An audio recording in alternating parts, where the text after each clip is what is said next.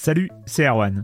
Je me permets ce petit message avant votre podcast pour vous parler du festival Silence On Joue qui aura lieu le 25 mai prochain à la Cité des Sciences et de l'Industrie à Paris. De 10h à 22h, on vous prépare une journée qu'on espère passionnante avec des discussions, des débats au cœur même de la Cité des Sciences et une soirée mémorable dans un grand amphithéâtre. La billetterie est ouverte, le lien est dans la description des derniers épisodes et vous trouverez aussi un lien vers la programmation. C'est 20 € pour la journée et la soirée, et si vous voulez juste passer nous voir en journée, il suffit d'une entrée classique pour la cité, c'est 13 € tarif plein avec éventuellement des réductions.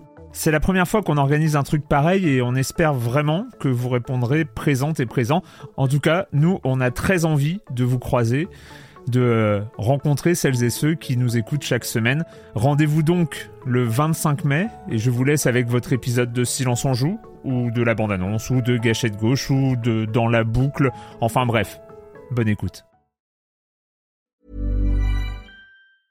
Ready to pop the question? The jewelers at BlueNile.com have got sparkle down to a science, with beautiful lab-grown diamonds worthy of your most brilliant moments. Their lab-grown diamonds are independently graded and guaranteed identical to natural diamonds, and they're ready to ship to your door. Go to BlueNile.com and use promo code LISTEN to get $50 off your purchase of $500 or more. That's code LISTEN at BlueNile.com for $50 off. BlueNile.com, code LISTEN.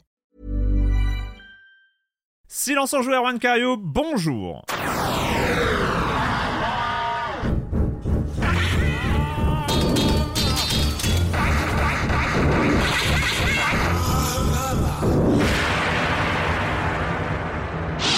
Au programme cette semaine, ça y est, avec une semaine d'avance, oui, on est en avance sur le programme, une semaine avant la sortie, nous allons parler de Resident Evil 4, le remake. Depuis le temps qu'on en parle, il fallait arriver à cette date-là. Évidemment, c'est toujours des grands moments. Nous allons aussi parler de The Wreck et de Project Zero. C'est quoi le nom après ? Je l'ai noté, Project Zero quelque chose. Project Zero, le masque de l'éclipse lunaire. Il y a effectivement beaucoup trop de mots. J'aurais dû le noter tout en haut de mon doc. Turbo HD Remix, hein, c'est ça. Et puis voilà, le reste du programme, vous connaissez la chronique jeux de société de Jérémie Kletzkine, le Comné, comme la minute culturelle, tout ça. Et puis je commence en accueillant 3 de mes chroniqueurs préférés, mais vu le programme, vous devez deviner qui est là. Elle est là, d'ailleurs, Julie Le Baron. Salut, Julie. Salut. Ça va ? La dernière fois que je t'ai croisée, t'étais sur un canapé avec Graphic Jumi en train de parler des mêmes internet. Ah, tu regardais ? Ouais, bah ouais, écoute. C'était sur la chaîne Twitch d'Arrêt sur Image, si je me trompe. Tout à fait. Mais oui, ça va très bien, bah parce que tu t'as dit Resident Evil 4 remake, donc c'est, ouais, je suis tristement prévisible, mais oui, ça va bien parce qu'on va parler de ça. Voilà. Rien que ça va. Patrick Elio, salut Patrick. Toi aussi, pareil. Ouais. Hein. Salut Erwan, salut à tous. Bah oui, plus que jamais fidèle au poste. Et puis, quelle semaine les amis, quand même. On a des titres assez exceptionnels cette semaine au programme. Et bon, on va en parler, c'est génial. C'est qu'à la fois, on est sur des catégories très proches et en même temps radicalement différentes. Sur des approches notamment du genre horrifique qui ont des saveurs radicalement opposées et je trouve ça génial. Enfin, moi, j'ai pris un pied pas possible cette semaine. Une belle semaine, vraiment. Une belle semaine. On va en parler, c'est le sujet. Et Marius Chapuis, salut Marius. Salut, moi je suis là pour The Wreck. Oui. Mais non, t'es là pour le reste aussi. C'est ça qui m'intéresse. T'es là pour le reste aussi. Ne mens pas.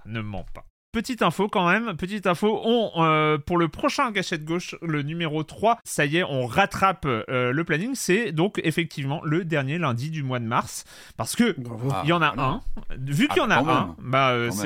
c'est le dernier lundi du mois de mars, donc le 3e épisode de Gâchette gauche, ce sera le lundi 27 mars, je ressors mon calendrier, c'est bien ça, le lundi 27 mars à 13h sur la chaîne Twitch de Silence on Joue, et cette fois-ci on retrouvera un format avec invité, et puis on parlera du thème peut-être la semaine prochaine pour l'annoncer un peu avant. Voilà, et ben écoutez, on va commencer avec l'actualité. L'actualité, on en parle un peu de temps en temps quand il y en a, mais c'est une cérémonie de récompense. Celle qui se passe en France, elle s'appelle les Pégases. C'était la semaine dernière. Tu y étais, Patrick. Tu t'es déplacé. Tu étais dans la salle. Dans la foulée de Silence on Joue, je suis parti à la Cigale. L'envoyé spécial de Silence on Joue. Alors, remise. Voilà, des Pégases qui sont, on va dire, considérés un peu comme les Césars du jeu vidéo, donc une longue cérémonie de 2 bonnes heures hein, avec une petite vingtaine de prix saluant la production, notamment française, de jeux vidéo de l'année, donc du millésime 2022, avec donc pas mal de, comme je disais, de récompenses, avec quand même deux titres qui vraiment se sont démarqués en termes de quantité de récompenses. Hein. Stray qui a été pointé comme le jeu de l'année, dont on en avait parlé, je crois, à la rentrée hein, de Stray, parce que c'était un des jeux qui était sorti sur le PSN, qui avait été poussé par Sony et qu'on avait salué de notre côté aussi. Hein. Donc Stray qui a récupéré 3 prix, dont le jeu de l'année. C'est vraiment le titre qui s'est démarqué. Et puis face à lui, Plague Tale Requiem, qui lui, il a fait le plein. Il est reparti 4 récompenses. Donc vraiment, ce sont les 2 titres qui ont étrangement quand même polarisé pas mal des remises sur une année. On rappelle quand même qu'elle était assez riche. Alors, juste pour en termes de production hexagonale. Pour être précis, Stray, c'est meilleur jeu vidéo indépendant et meilleur premier jeu vidéo. Ce qui, mine de rien, sont des prix relativement proche, hein. C'est-à-dire qu'à partir du moment, un peu bizarre parce que à partir du moment où t'es meilleur jeu vidéo, t'es obligé d'être gagnant dans les deux catégories suivantes, parce que ce serait pas logique. Sinon, de son côté, il était favori. Hein. Oui, il était aussi favori. Pardon, il avait été récompensé, je crois, aux Game Awards avant. Enfin, le jeu était déjà, on va dire. On pressentait qu'il ne repartirait pas les mains vides. En termes d'impact mondial, c'est vrai que Stray s'est imposé. Plague Tale Requiem, de son côté, c'est l'excellence narrative, l'excellence visuelle, le meilleur univers sonore. Bon, ça, on en avait parlé, on ne peut être évidemment que d'accord. Bien sûr. Et il y en avait un 4e que je n'ai pas noté. Alors, il y a Sifu qui a eu un prix. Alors c'était un meilleur game design. De mon côté, personnellement, un peu une déception, parce que pour moi, Sifu, il était très, très... moi, il méritait plus, mais ça, c'est un point de vue personnel. Je pense qu'il a réussi vraiment un twist sur un genre qu'on connaît par cœur, qu'on a vu 1000 fois, le beat'em up. Et je trouve que Sifu, il méritait d'être autant, voire plus, présent en termes de récompense. En revanche, il y a eu des absents qui ont marqué en termes de remise de prix. C'est Tinykin, notamment. C'est ce titre qui a créé vraiment la surprise de l'année dernière. Ouais. On en a parlé, je crois, en fin d'année. Ce jeu de plateforme très malin qui, comme Sifu aussi, pour moi, proposait un twist sur un genre ultra rabâché, ultra connu, mais qui avait vraiment, je trouve, apporté une touche, peut-être un twist très français quelque part, quelque chose qui vraiment a surpris dans un genre qu'on connaît par cœur. Et c'est un peu dommage, il était nommé. Mais voilà, il est reparti. Il était nommé dans plusieurs catégories, il est reparti sans rien. Et bon, voilà. Jury. Clairement. Le vrai problème, moi je trouve, c'est Fortales, qui est complètement absent. Lui n'est nommé dans aucune catégorie. On en avait parlé aussi. Hein. Alors on n'a pas été fouillé derrière pour savoir si c'était l'absence de. Parce qu'il faut déposer son jeu auprès de l'Académie des Pégases et payer une somme, genre 300 balles. Laurent Victorino a acté tout ça l'année dernière, lors de la remise. Pas l'année dernière, il y a 2-3 ans maintenant. Il y a 2 ans, et il a rappelé cette année. Il a bien rappelé sur scène à la récompense de Flat Eye. Il était super. Mais en tout cas, c'est dingue. Comment une cérémonie qui, comme tu le dis, se rêve en César français peut se passer d'un jeu d'une telle qualité? Oui, en 2022, il y a un manque. Rien que l'absence de Fortales à mes yeux suffit à disqualifier un peu le truc, quoi. Enfin, il y a une. On sent quand même qu'il y a des grosses machines, quoi. Stray, bon, très bien. Stray, Plague Tale, c'est aussi la grosse machine qui s'inscrit en plus dans la suite d'un titre qui avait tout cassé il y a 3 ans aussi en termes de récompense. Donc voilà, il y avait quelque chose de convenu, alors qu'on aurait pu avoir des sortes d'électrochocs comme un Tinykin et tous ces titres comme Fortales qui n'étaient pas là non plus. Donc voilà, une sorte de côté un peu téléphoné des récompenses, qui fait que on n'a pas eu ces effets de surprise. Juste un point, je suis pas un des plus gros, un des plus fervents admirateurs et suiveurs de cette cérémonie des Pégases, mais je dois concéder que cette année, on a une qualité en 2022, il y a une qualité générale, en nombre, que ce soit en nombre de titres et en qualité générale des titres sortis de la production française, qui était oufissime. Ah oui, non, mais c'est-à-dire que, enfin, que ce soit dans les prods un peu importantes, on n'a pas encore cité Steel Rising qui n'a eu qu'un seul prix. Oui, oui, bien sûr. Ouais. Il y a Honde qui a été cité, qui a été nommé aussi. Honde, ouais, très très bien. Honde avait été nommé pour premier jeu vidéo. Ouais. Et Tinykin, et Fortales, et vraiment il y a plein de prods, ce qui fait et que Flatai qui a le meilleur prix au-delà du jeu vidéo, qui est toujours un truc qui me paraît le loufoque. Il y a Inua qui était vachement bien aussi. Fin... Donc c'est vrai que là cette année il y avait. C'est peut-être la première fois où je me dis, ok, la production française suffit à avoir une cérémonie qui tient la route et qui est pertinente. En fait, les cérémonies d'avant, j'avais toujours l'impression que oui, il y avait toujours des bons jeux. La France a toujours produit des bons jeux, mais pas assez. Avant, il n'y en avait pas assez de très bons pour que la cérémonie soit totalement pertinente. Les gagnants étaient un peu joués d'avance, etc. Là, j'ai trouvé qu'il y avait quand même de quoi remplir, avec des absents totalement incompréhensibles dans les nommés. C'est-à-dire qu'effectivement, on peut parler, on peut regretter que Tinykin n'ait pas de victoire, mais ils sont au moins nommés. Mais que Fortales ne soit pas nommé, c'est totalement absurde. Comme tu dis, un très bon millésime, mais on n'avait pas la sensation, en regardant les récompensés, d'avoir vraiment un paysage complet de ce qu'a pu être le jeu vidéo en France, avec toutes ces trouvailles, tous ces titres un peu sortis par surprise, qu'on n'a pas forcément vu venir nous-mêmes. Hein, l'année dernière, on a eu vraiment des surprises comme Fortales, qui a un petit peu débarqué comme ça, qu'on n'avait pas suivi, qu'on a pris comme ça, comme une excellente surprise. Donc c'était un petit peu c'est peut-être dommage, voilà, de par ce ressenti en fait, de complétude, d'avoir un paysage. Ce qu'il faut avoir en tête, c'est la question des prix. Comme ça, c'est lié à, enfin, le type de prix que tu remets, enfin la façon que tu as de voter pour des jeux ou d'autres, c'est fondamentalement lié à qui vote.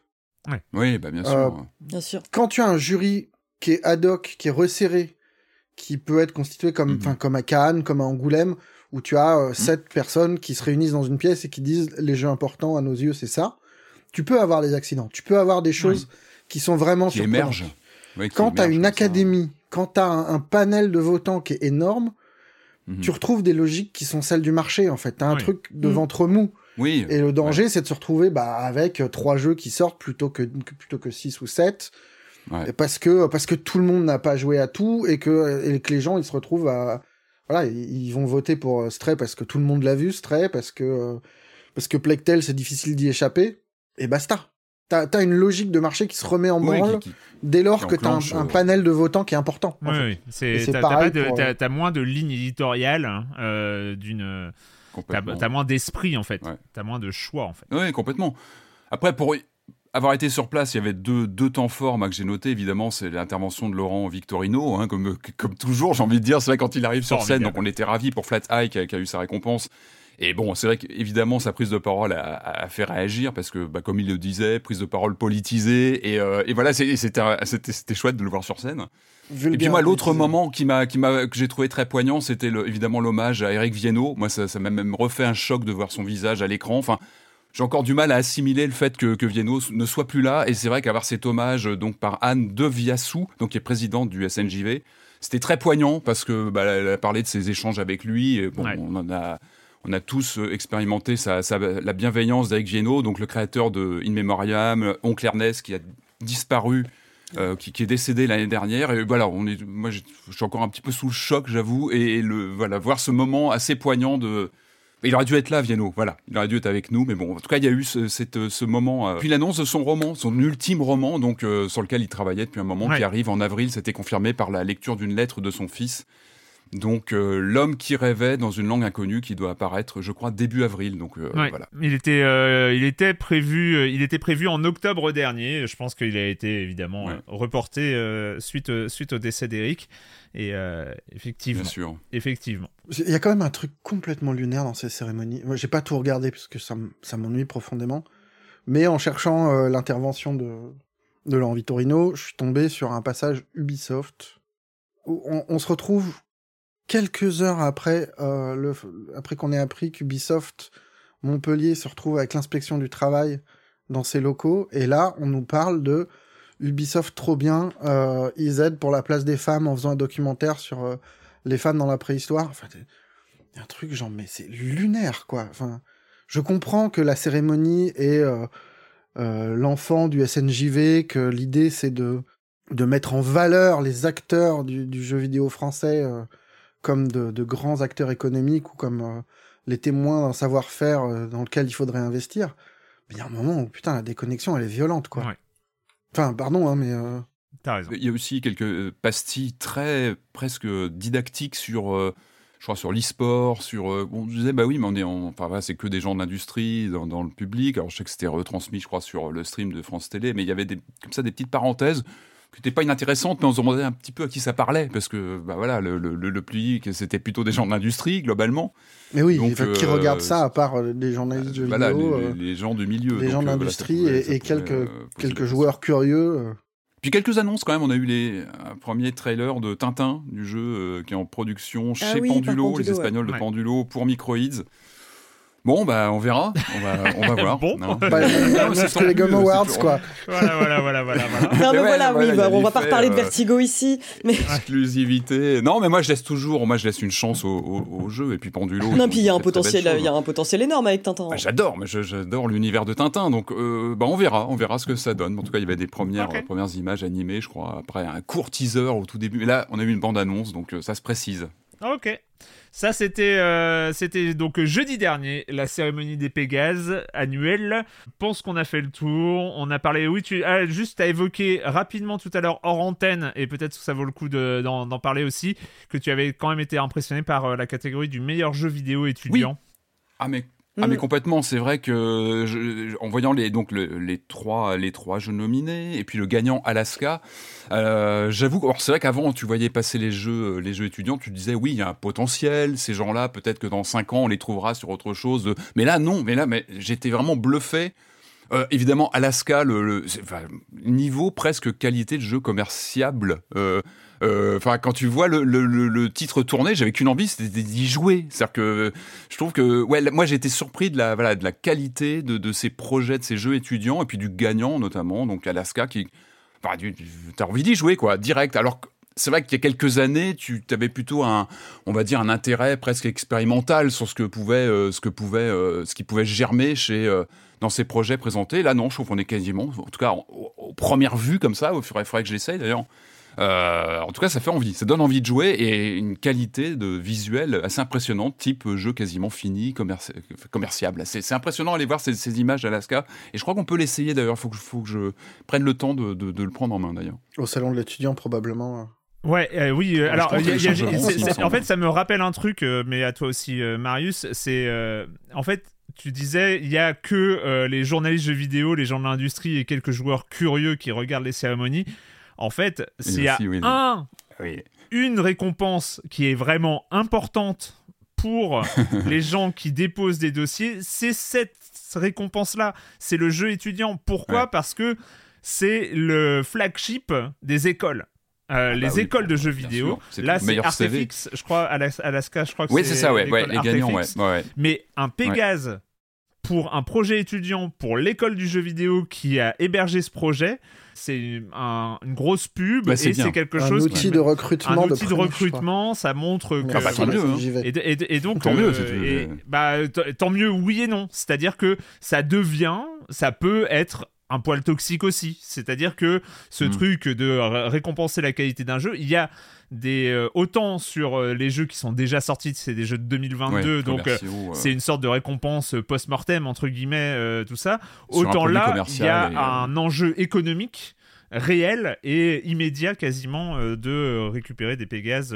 Pour les étudiants, c'est intéressant évidemment pour trouver un boulot après, mais pour les écoles, c'est la statue qui... Et on nous expliquait aussi que des fois, le projet éducatif et pédagogique était tellement orienté sur le jeu de fin d'études à présenter justement au monde des... vitrines qui se mettait en travers parfois de la pédagogie et de l'apprentissage pour certains élèves, et que l'idée c'était de mettre le paquet là-dessus, parce que ça faisait une carte de visite et... Donc bravo aux étudiants quand même. À tout prix. C'est eux qui... Oui, après voilà. C'est eux qui ont bossé. Mais quand même... Bah, allez voir ce jeu d'enquête Alaska, moi il m'a fait envie, clairement. Okay. Jeu d'enquête, un peu point and click, 3D, vue troisième personne, miam. Ouais. On termine cette petite tournée d'actualité, Marius, avec des nouvelles de ton jeu préféré. De celui où tu passes beaucoup trop de temps. Fortnite. Fortnite, j'adore, c'est bien boîtes, connu. Tout ça. Mais tu nous en parles tout le temps, dès qu'il y a un skin qui arrive, c'est... Non, mais vous rigolez, mais en plus, là, typiquement, je vais lire un communiqué de la FTC et où il est fait référence à des points de détail de Fortnite que je ne maîtrise pas. D'accord. Et j'avoue que je ne sais pas. Donc en gros, la FTC a condamné Epic Games à verser 245 millions de dollars. C'est pas mal quand même. C'est bien, hein, un quart de milliard. Hein, ça impose. Ce qui est dans le viseur de l'agence, ce qui est la même agence qui s'occupe du dossier Microsoft Activision et qui agit là plus sur le côté protection du consommateur que... Mm-hmm. C'est les mécaniques, c'est ce qu'ils appellent les dark patterns, c'est les mécaniques qui sont cachées au sein de Fortnite et qui incitent les joueurs à procéder à des achats, ce qu'ils appellent des achats non désirés, au point de pousser des gamins à dépenser de l'argent qu'ils n'ont pas, enfin qui est pas à eux quoi. Et dans ces dark patterns, pointés par la FTC, il y a l'ergonomie du jeu, la configuration des boutons qui est jugée contre-intuitive et déroutante. Alors là, moi, j'avoue que ma connaissance en Fortnite est quand même très limitée, donc je ne sais pas exactement à quoi ils font référence. Mais en gros, le vrai problème, ce serait la possibilité de faire des achats en un clic. Ouais. Et du coup, ce truc-là, combiné avec l'absence de régulation parentale au moment du paiement, ça fait beaucoup, ça conduirait à des trucs qui sont absurdes, d'autant plus absurdes et en même temps pas du tout accidentels, je veux dire. Achat en un clic, en un clic. Voilà. Mais moi, je joue pas à Fortnite, donc je peux pas confirmer le truc, tu vois. Non, bien sûr. Mais j'imagine qu'ils disent pas ça au hasard et qu'ils condamnent pas des mecs à 245 millions de dollars au hasard en justifiant sur des trucs pipeaux. Et ils ajoutent, pareil, que non seulement c'est pas accidentel de la part de Epic, mais que le fait que Epic bloquerait les comptes des joueurs qui contestent ces achats non désirés, en gros. J'avais pas vu un truc comme quoi Epic avait changé son fusil d'épaule depuis le début du truc. Très probablement, parce que à la fin du communiqué, ils expliquent que les joueurs qui se sentiraient lésés peuvent se signaler sur le site de la FTC, machin. Et la période incriminée, c'est janvier 2017 à novembre 2018. C'est ça. Ça a été. J'imagine qu'il y a eu déjà une révision des politiques d'achat in-game et trucs comme ça. Et il faut préciser donc que ces 245 millions de dollars s'ajoutent aux 275 millions qu'Epic a accepté de verser déjà dans un règlement à l'amiable sur une procédure qui portait sur la question de la violation de la loi de protection de la vie des enfants en ligne. Ce qui est fou, c'est que j'ai pas peur pour Epic. Ah bah non, c'est juste un demi-milliard au total. Un demi-milliard et on n'a pas peur pour Epic parce que Fortnite et parce que tout le reste. Donc ça c'était pour l'actualité, c'est fait, et c'est le moment de quoi ? C'est le moment du Comme des Coms de la semaine dernière, avec une émission un peu spéciale, je le rappelle, où nous parlions d'un certain nombre de jeux, soit que nous ne maîtrisions pas, en tout cas en termes de genre Wild Hearts, nous n'avons pas un DEA Monster Hunter chacun, donc c'était un peu compliqué. On a fait les cours du soir, voilà, et on a aussi parlé d'Atomic Hearts. Sur Atomic Hearts, nous avons une longue réaction de Bussière, mais je vais prendre quelques extraits. Il nous dit « Ce jeu m'ennuie parce que j'aime beaucoup la culture russe, la SF russe notamment, et en fait, jusqu'au bout, j'ai essayé d'y croire, mais c'est le pire de la culture russe et le gameplay est clairement moyen. Le début était super prometteur, avec de la référence à de la vieille SF russe, une imagerie sympa, des idées intéressantes, puis... couloir et bofferie permanente avec un gameplay bof. Et juste un détail qu'il précise, la coiffure des androïdes dont tu avais parlé, je crois, Marius, n'est pas forcément une référence à l'ancienne première ministre ukrainienne. C'est plus une coiffure traditionnelle avec un petit côté conservateur dans le rôle de la femme. Par contre, cette tresse, Yulia Tymoshenko ne s'est pas trompée, est bien un marqueur fort dans le folklore ukrainien. Elle renvoie à l'innocence et au patriotisme dans l'imagerie de son pays. Bref, il continue, pour un amateur de culture russe, donc ce jeu est mauvais et intéressant. En gros, c'est un condensé des pires côtés de cette culture. Il y avait tellement de trucs à faire avec ce thème et ce sujet, c'est juste bof. Par contre, je pense qu'il a des chances de finir en jeu doudou pour un certain public russe. Il flatte le pire côté et rassure à ce niveau-là. Bref, il est problématique mais intéressant dans son contexte pour étudier ce que ce studio a voulu mettre en avant de la culture russe dans le contexte actuel. En prospective, il est dit parfois à moitié sérieusement qu'on peut prévoir l'orientation d'un pays à sa littérature, notamment SF. Et quand je vois ce jeu, ça ne me rend pas optimiste. Je précise aussi par ailleurs que nous avons eu quelques réactions de joueurs outrés de notre incompréhension de la qualité générale et profonde de Atomic Hearts. Je suis très fier de moi, j'ai pas répondu. Oui, j'ai tapé des réponses, je les ai effacées. C'est bien. Moi, je l'ai pas fait cette fois-ci, mais ça m'arrive aussi. Donc voilà. Et vous avez, on répète hein, comme à chaque fois, c'est un peu triste d'avoir à le répéter à chaque fois. Vous avez totalement le droit d'aimer des jeux que nous n'avons pas aimés. Juste. Enfin, c'est un peu, ça a été signalé par des auditeurs par ailleurs, mais on peut se passer des procès d'intention. Ouais. Voilà, on parle des jeux auxquels on a joué, on parle de notre ressenti, on parle généralement, on explique combien de temps on y a joué, hein, donc c'est transparent. Vous pouvez juger de la pertinence ou non de notre avis en fonction des informations qu'on vous transmet. Après, on n'a pas forcément un agenda pour casser un jeu ou pour le détruire. Je vais dire, il y a un moment où, oui, de toute façon, quand on aborde un jeu, on l'aborde avec une envie, des attentes, bien sûr, ou des curiosités. Évidemment, ce jeu-là, on l'approchait en sachant qu'il y avait une question sur son origine, sur son orientation politique, sur sur le contexte qu'il y a autour de lui, évidemment. Ce jeu était très facile à regarder dans la mesure où, finalement, c'est moins ça qui nous a retenu, que son immense beaufrie, que sa vulgarité, que sa connerie abyssale. Et on peut ne pas trouver le jeu sexiste, mais non. Enfin, moi, je comprends pas comment ça ne saute pas aux yeux. Enfin, moi, le jeu me semble incroyablement toxique. Après, voilà. Il peut y avoir... oui, mais c'est... Voilà, c'est juste... Ah, mais c'est bien de prévenir aussi. C'est bien aussi de prévenir, justement, c'est que ceux qui vont s'y pencher après sauront où ils mettent les pieds. Je pense que c'est bien aussi de prévenir ceux à quoi s'attendre. Voilà, c'est juste que si nous n'avons pas aimé un jeu que vous avez aimé, c'est pas grave. Je pense que on va s'en sortir. Et heureusement qu'on n'est pas de notre côté, on s'en sort. De votre côté, vous allez vous en sortir. Il n'y a pas la peine de crier au scandale. Il y a eu quelques réactions sur Wild Hearts, des réactions tout à fait sympathiques, d'autres qui trouvent qu'on a été un peu trop léger, d'autres qui trouvent qu'on en a dit du mal, alors que je trouve qu'on n'en a pas dit du mal, mais je sais pas, on en a peut-être pas dit du bien comme il faudrait en dire du bien. Encore une fois, c'est pas grave. Je pense qu'encore une fois, on a été clair sur d'où on joue.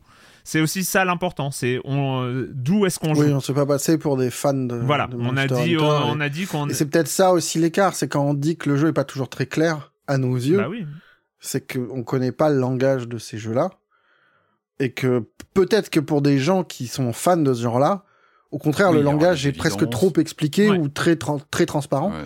Alors que pour nous, il ne le semble pas. C'est pas voilà. C'est donc cool. Voilà, on essaye à chaque fois d'être, d'expliquer d'où on parle. Et c'est ça le plus important. Une dernière réaction de Pika Pika Pi. C'est à propos de ce que tu as dit, Patrick. C'est suite à la news de Patrick, j'ai relancé ma Wii U.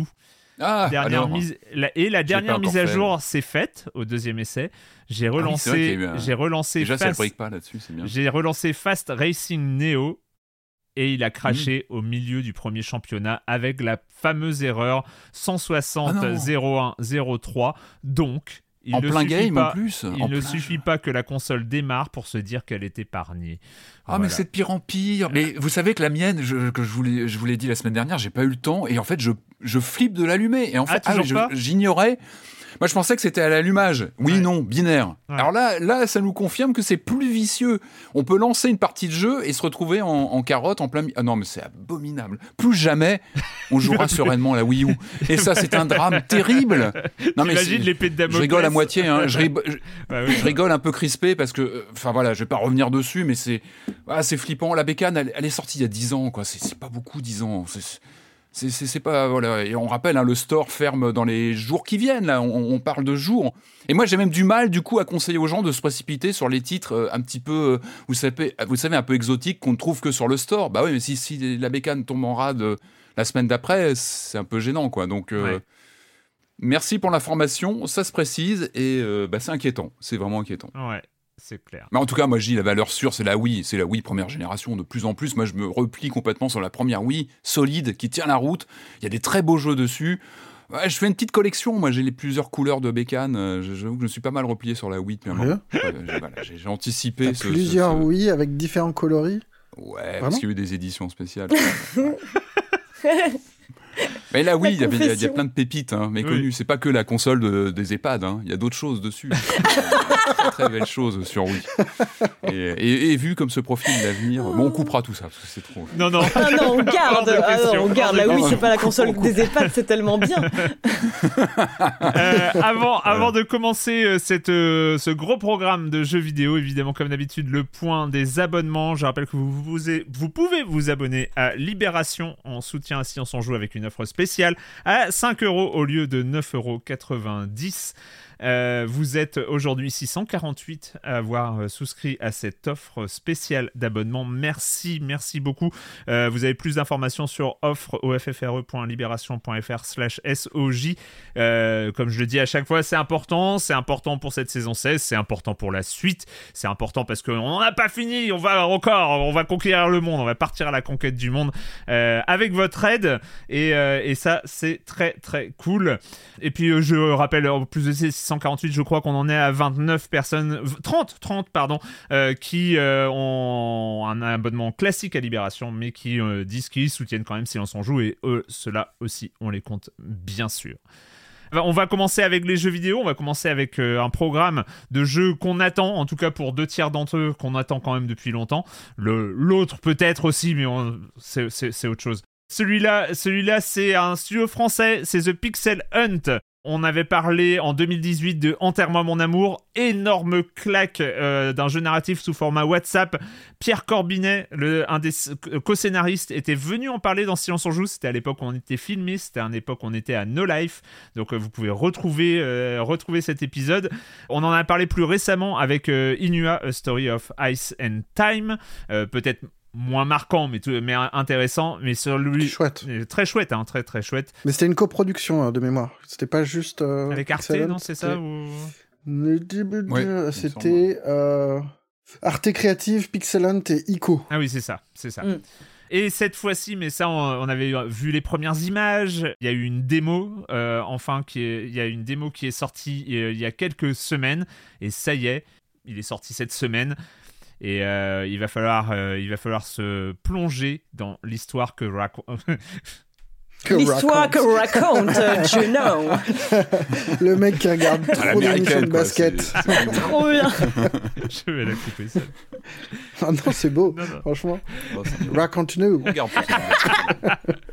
Il va falloir se plonger dans l'histoire que raconte The Wreck. Your mom had a brain aneurysm. Do you know what that means?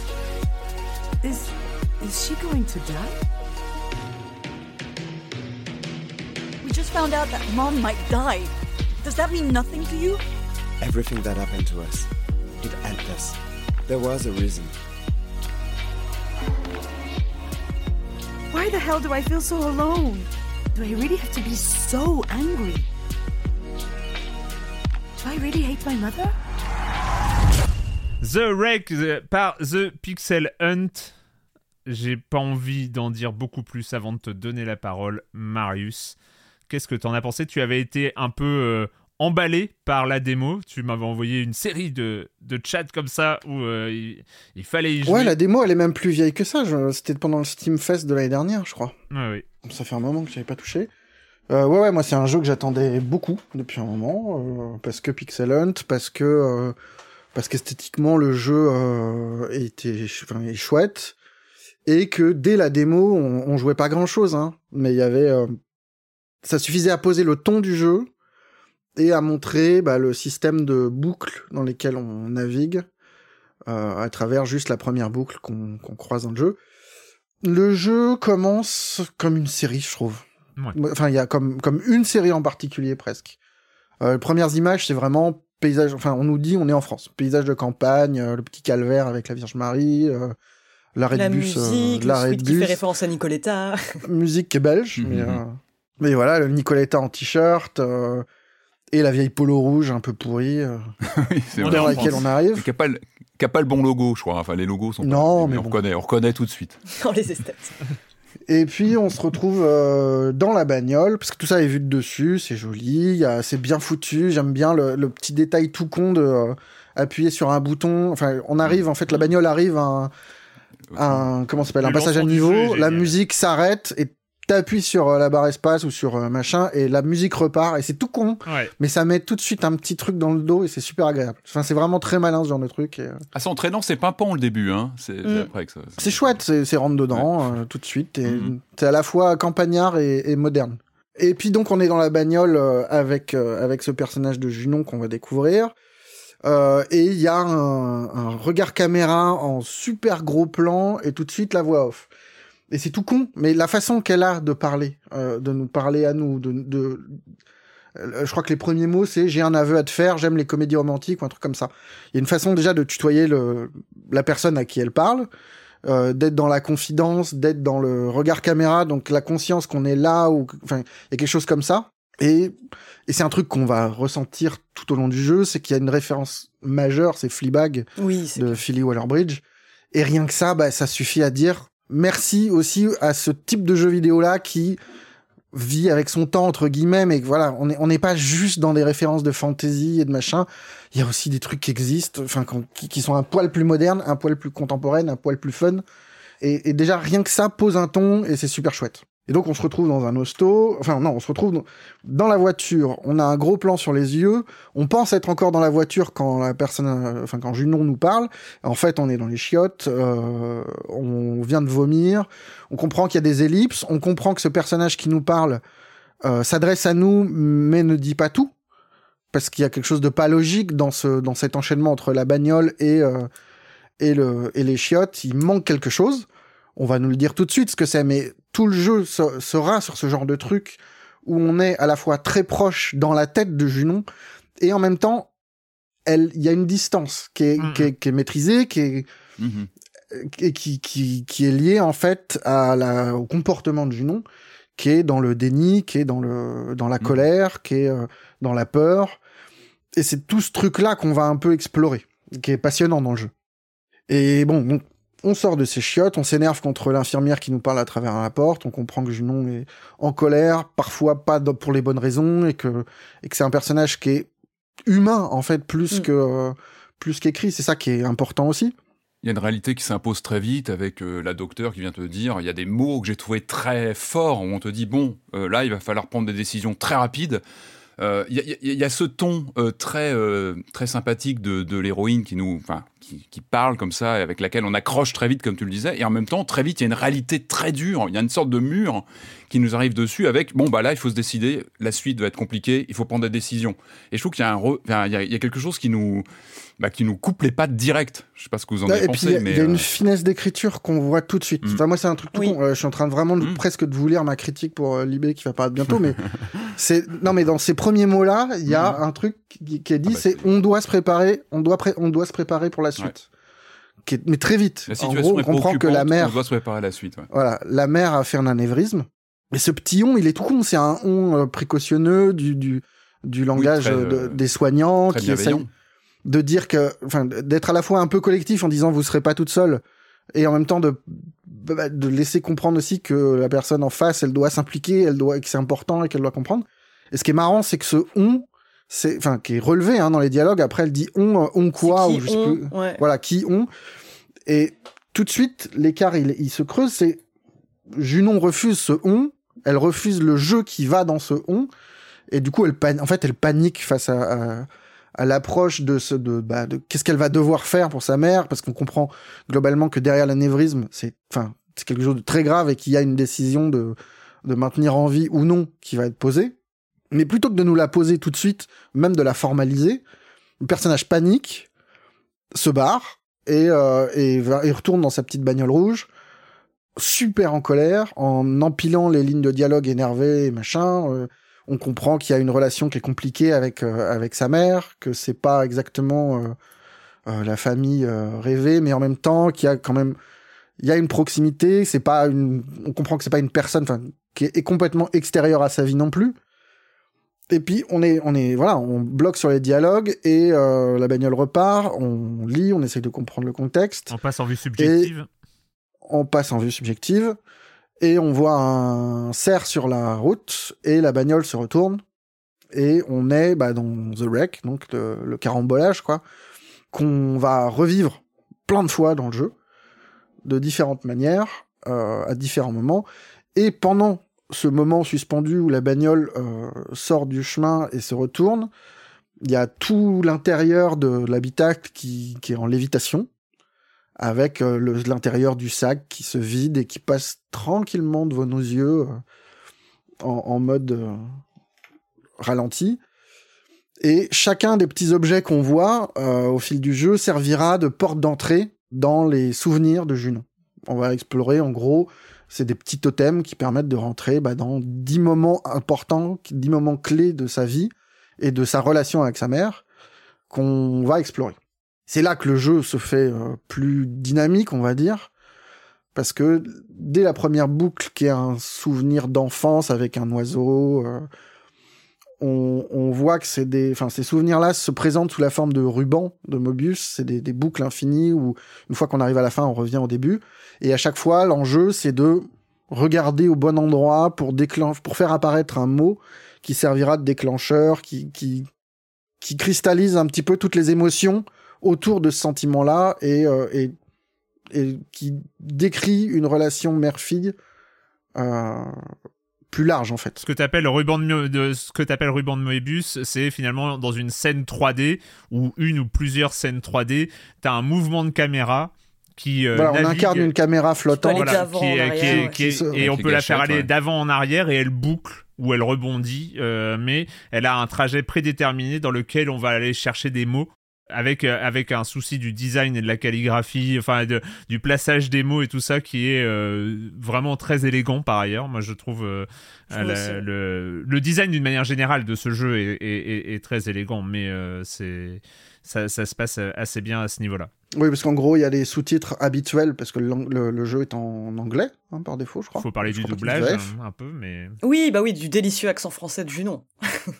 De tous les personnages. Ouais, j'ai pas revérifié, mais Junon, j'ai l'impression que c'est la même voix que l'IA dans Flatheim, mais j'ai pas réussi à. Je ne crois pas. Après ta remarque que tu m'as fait, j'ai recherché, et je ne crois pas que c'est la. C'est pas le cas. Moi, c'est pas le cas. Qui m'a resté en tête dans le. Bref, effectivement, c'est doublé en anglais avec un accent français, pratiquement sur tous les personnages. Et c'est vrai que ça donne un aspect... Je trouve que c'est assez intelligent, en fait. C'est pour l'international, pour eux, en termes de budget, c'est sans doute plus simple de doubler une bonne fois pour toutes tous les personnages en anglais. Mais avec ce choix de mettre un accent très français, je trouve que ça localise l'action quand même. Un peu étrangement, mais ça reste pas mal. Première impression aussi de votre côté, on reviendra un peu sur peut-être les questions que ça pose au-delà de l'histoire. Patrick, j'en suis pas sorti indemne de jeu et je pense que c'est difficile d'en sortir indemne. Non, c'est très touchant effectivement. Moi, ce qui m'a notamment marqué, c'est pas anodin que le mot, les phrases, les lettres soient toujours un moyen d'avancer dans le jeu. Le personnage, elle est scénariste en galère, qui a du mal à affirmer aussi son on comprend qu'elle est en galère au niveau de sa profession et qu'elle hésite, il y a beaucoup de doutes et je trouve que c'est un très beau message que c'est toujours par le mot, le fait que placer des mots sur des sensations, des souvenirs fait qu'on va continuer à avancer et je trouve que c'est un très beau message. Moi, ça me touche évidemment parce que le mot c'est ma vie, c'est mon travail et je suis très attaché au mot. Moi je trouve que c'est globalement, même pour vraiment resituer un petit peu le système, on est sur du visual novel, c'est la base du jeu et en même temps il y a ce twist formidable de ces boucles, comme tu disais, Marius, ces boucles comme ça, narratives, dans lesquelles on s'enclenche et qui vont peu à peu s'éclaircir. Moi, ce que j'ai beaucoup aimé, c'est qu'au début, on est complètement perdu, on est totalement ancré dans la subjectivité de ce personnage.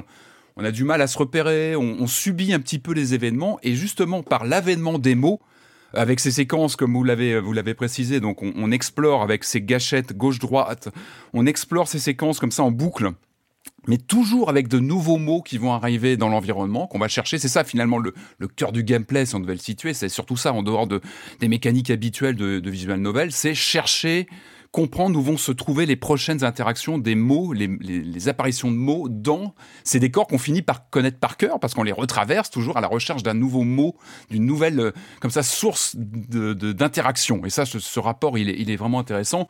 Moi, j'ai bien aimé, je trouve que c'est très propre aussi au aux jeux vidéo. Enfin, ce format est tel qu'on le vit avec cette expérience, c'est quand même très particulier. On aurait du mal, à moins d'imaginer un format de film très expérimental. Cette sensation comme ça de arpenter à répétition des capsules comme ça de souvenirs, c'est très très propre aux jeux vidéo, parce qu'en même temps on garde toujours l'œil ouvert, attentif à ce qu'on va trouver comme mots autour dans l'environnement. Moi j'ai adoré ce système de capsules. En plus la mise en scène, elle est.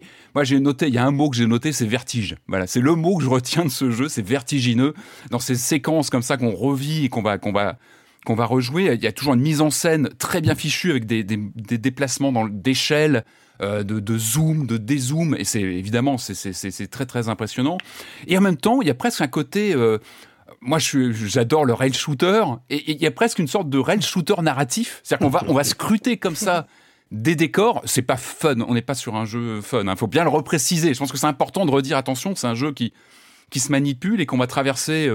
Il faut prévenir que c'est quand même précautionneux. On est sur un sujet très sensible. C'est un jeu qui parle de la mort, qui est un truc qui est finalement rarement évoqué dans le jeu vidéo, qui est bien sûr qui sont pas faciles, mais j'ai adoré ces mécaniques assez étranges de visual novel matinée de recherche de visuels dans des séquences vidéo encapsulées. Il y a presque un effet pour moi Michel Gondry, on retrouve des effets comme ça de retravail de souvenirs, ça m'a rappelé des grands films de Michel Gondry. Et encore une fois, on n'en sort pas indemne. Ça, je pense, c'est lié au travail sur les jeux d'échelle. Typiquement, il y a une maison de poupées qui sert de décor à une recréation de vie d'intérieur qui est effectivement... Là, effectivement, le poisson, on est dans un truc... Le homard, j'ai adoré la boucle du homard. Mais oui, ce qui est chouette, je trouve, dans le jeu, c'est que c'est un jeu qui a un sujet qui est dur, qui est forcément... Il y a un moment où, si on parle des choses, la perte d'un proche, les rapports...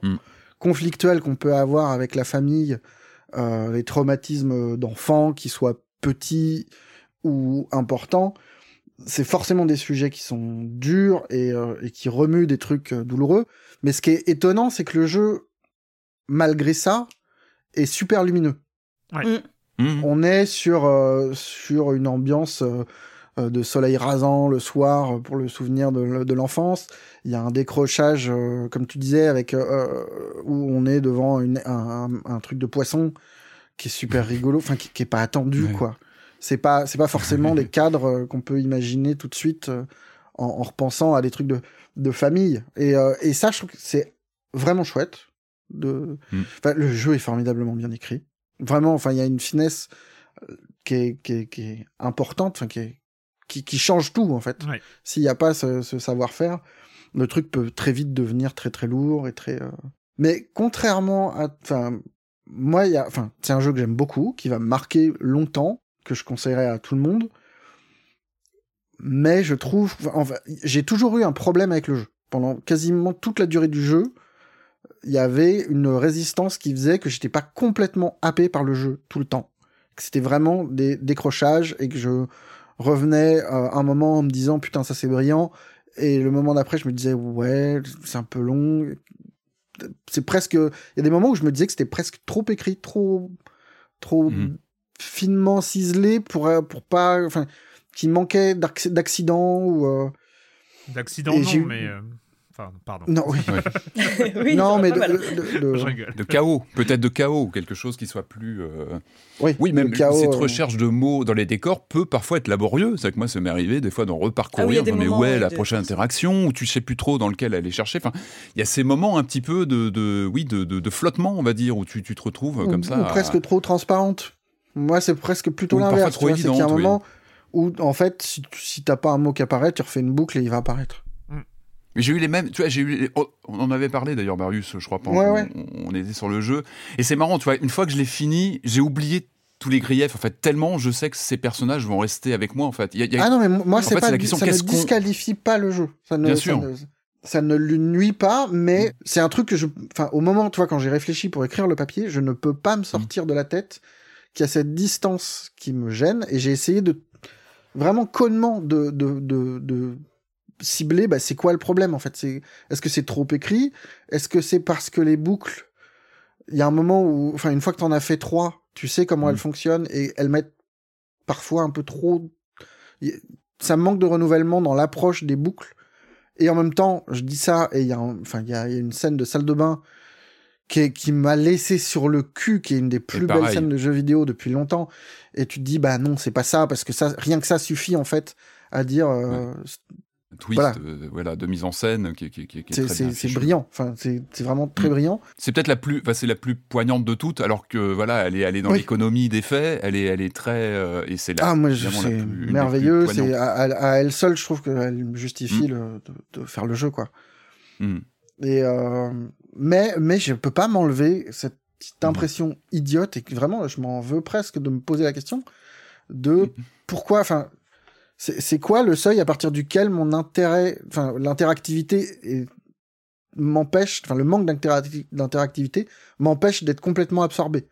C'est une question très con de, ça revient presque à dire, est-ce que c'est encore du jeu vidéo? Qui est une question idiotissime, parce que la réponse est évidemment oui. L'étiquette visual novel est importante pour situer le centre de gravité de l'interaction, avec ces poches narratives qui font la spécificité du jeu en question. Mais on reste sur du visual novel. Julie. Je suis assez d'accord dans l'ensemble avec ce que vous avez dit, notamment avec une phrase que tu as dit, Marius, parce que c'est vrai que quand tu regardes The Wreck, tu te doutes que ça va être un jeu narratif poignant, vraiment un récit intimiste qui va te briser le cœur en deux. Moi, je l'ai appréhendé comme ça tout de suite. Effectivement, c'est le cas, ce que les gens appellent de manière assez dérogatoire parfois des simulateurs de dépression. Mais c'est vrai, je dois avouer que je me retrouve dans cette position où à la fois je suis face à un jeu qui m'a complètement retourné, vraiment complètement retourné, et j'ai l'impression d'avoir l'habitude de ces jeux-là en fait. Mais là, j'avoue que je crois que c'est la première fois en fait que j'ai un jeu d'une telle intensité émotionnelle sur 5 heures. J'ai l'impression qu'il y a beaucoup de jeux auxquels j'ai joué où il va y avoir une scène qui va rester en moi, que je portais en moi longtemps. J'en sais rien, moi, si ton Walking Dead par exemple, des moments d'émotion qui surgissent comme ça, là j'ai l'impression que c'est des émotions en pleine face, traitées de manière très frontale, de manière parfois désagréable, parce que c'est des questions qu'on n'a pas nécessairement envie de se poser un mardi matin, mais en même temps j'admire ça en fait, le fait de effectivement tacler des problématiques aussi lourdes, mais tout en longueur et toujours avec la même intensité. Moi, ça m'a complètement retourné, et en plus de ça, et à côté de ça, j'ai envie de le recommander à tout le monde, même si je pense que c'est pas un moment facile de jouer à ce jeu. Ça va vraiment susciter beaucoup de questionnements. Ça va vous faire affronter, des peurs, des peurs très profondes. Mais en même temps, j'ai envie que tout le monde y joue, parce que derrière ce jeu, il y a aussi, quelque chose de très lumineux, comme tu l'as dit, Marius. Il y a aussi de l'espoir. Et je trouve vraiment, que c'est un jeu absolument magnifique. On peut pas s'étendre sur ce qui fait que c'est un jeu magnifique. Mais, pour la partie un petit peu trop écrite, moi, ça m'a pas spécialement choqué. Je trouve que c'est très clair dès le début qu'on est dans la tête d'une scénariste qui vient d'une famille, plus ou moins d'artistes, il y a quelque chose qui fait que moi ça me gêne souvent en fait dans la fiction, quand ça arrive souvent d'avoir des personnages d'auteurs, d'écrivains qui s'expriment mal. Et là pour le coup justement non, je trouve qu'on a un perso qui est complètement imparfait, mais qui effectivement s'exprime très bien, écrit très bien, un regard sur le monde qu'on va partager avec elle pendant des heures, et moi ça m'a pas du tout gêné. Et tout comme les longueurs, moi au contraire je trouve que c'est ça justement moi qui me forçait à affronter plus frontalement les émotions suscitées par le jeu, et je trouve que c'est ça aussi qui fait qu'il est aussi marquant. Et vraiment encore une fois, toutes les critiques que je formule ne disqualifient en rien le jeu. Oui, non, bien sûr. C'est un jeu qui m'a fait pleurer. Il y en a pas beaucoup des jeux vidéo qui m'ont fait pleurer, et voilà, ça dit que en termes d'émotion, en termes de juste de propos, le jeu fonctionne. Il fonctionne sur les gens, il est touchant, il est vraiment il est beau. Mais il y a quand même, je peux pas ne mettre complètement sous silence ces moments où j'étais là en me disant, oui, mais non, mais il y a presque un truc, je cite Fleabag comme une grande référence et machin, mais il y a un moment où ça me gênait presque. Il y a un clin d'œil à un film qu'on connaît tous, qu'on aime bien. Je me disais, mais est-ce que c'est marrant, mais ça fait presque trop écrit, c'est pas, Non, mais je vois ce que tu veux dire. Moi, ce que je trouve vraiment malin pour le coup, c'est que c'est la sélection en fait des souvenirs enfin la sélection des boucles. C'est à chaque fois, enfin je veux dire, ça pourrait être très évident de se dire bon bah quels événements ont été ultra marquants dans la vie du personnage, et c'est toujours des boucles qui commencent par quelque chose qui paraît très anodin. Enfin par exemple, elle va commencer à nous dire bah voilà, à ce moment-là, j'écrivais une pige sur le homard. Enfin voilà, et et elle arrive toujours, enfin ils arrivent toujours à en dégager quelque chose de vraiment profond quoi. Et j'aime beaucoup ça en fait, le fait que les événements qu'on revit, c'est pas forcément des événements qui pourraient paraître ultra marquants. Ça va être une soirée d'anniversaire ratée, ça va être une pige sur le homard, et pourtant il s'en dégage un truc oui, c'est pas forcément des grands événements vraiment bouleversants, et ça j'aime bien ça en fait, comment les gros retournements, enfin comment les grands questionnements existentiels peuvent venir de situations en apparence ultra anodines. Des petits détails à la con. Et ouais, je crois que c'est le mantra du studio. Hein. Je crois qu'ils appellent ça les jeux du réel. Enfin, ils mettent ça en avant, le fait effectivement de scruter. Et je suis tout à fait d'accord avec ce que tu disais, Marius. C'est important que le jeu vidéo aussi attaque de façon frontale, comme ça, des sujets de société, des sujets qui concernent tout le monde potentiellement. C'est ce qui fait que c'est très touchant, parce qu'on s'identifie quasiment immédiatement à ce personnage. Parce que les problématiques auxquelles elle est confrontée, ça peut arriver du jour au lendemain à tout le monde. Et le jeu vidéo, il a une place particulière, je pense, via effectivement les questions d'interactivité, d'immersion, de rapprochement qu'un personnage. Et effectivement, c'est un jeu du réel, c'est un jeu qui scrute le réel, mais avec je trouve une belle touche de poésie via la subjectivité de ce personnage, les commentaires, sa vision, la façon de se replonger dans les souvenirs. Et puis effectivement, cette chape de plomb, et puis tout va s'éclaircir au fil de la partie, mais on est perdu, je leur dis au début, on est vraiment dans la subjectivité, avec des zones d'ombre volontaires qui nous sont cachées et qui vont peu à peu s'étioler et disparaître, avec les révélations qui vont s'enclencher. Mais au début, il y a quelque chose de presque de poétique, je trouve, on navigue à vue en fait dans les souvenirs, et puis peu à peu, je trouve que la réussite du jeu, c'est de nous faire nous rapprocher de tous ces personnages, tous, que ce soit Alexandre, donc l'ex-copain, la sœur Diane, Marie aussi, la maman du coup, tous ces personnages qui nous sont un petit peu étrangers au début, on les perçoit uniquement par la subjectivité de Junon, finalement on va les comprendre, on va tous comprendre leur motivation,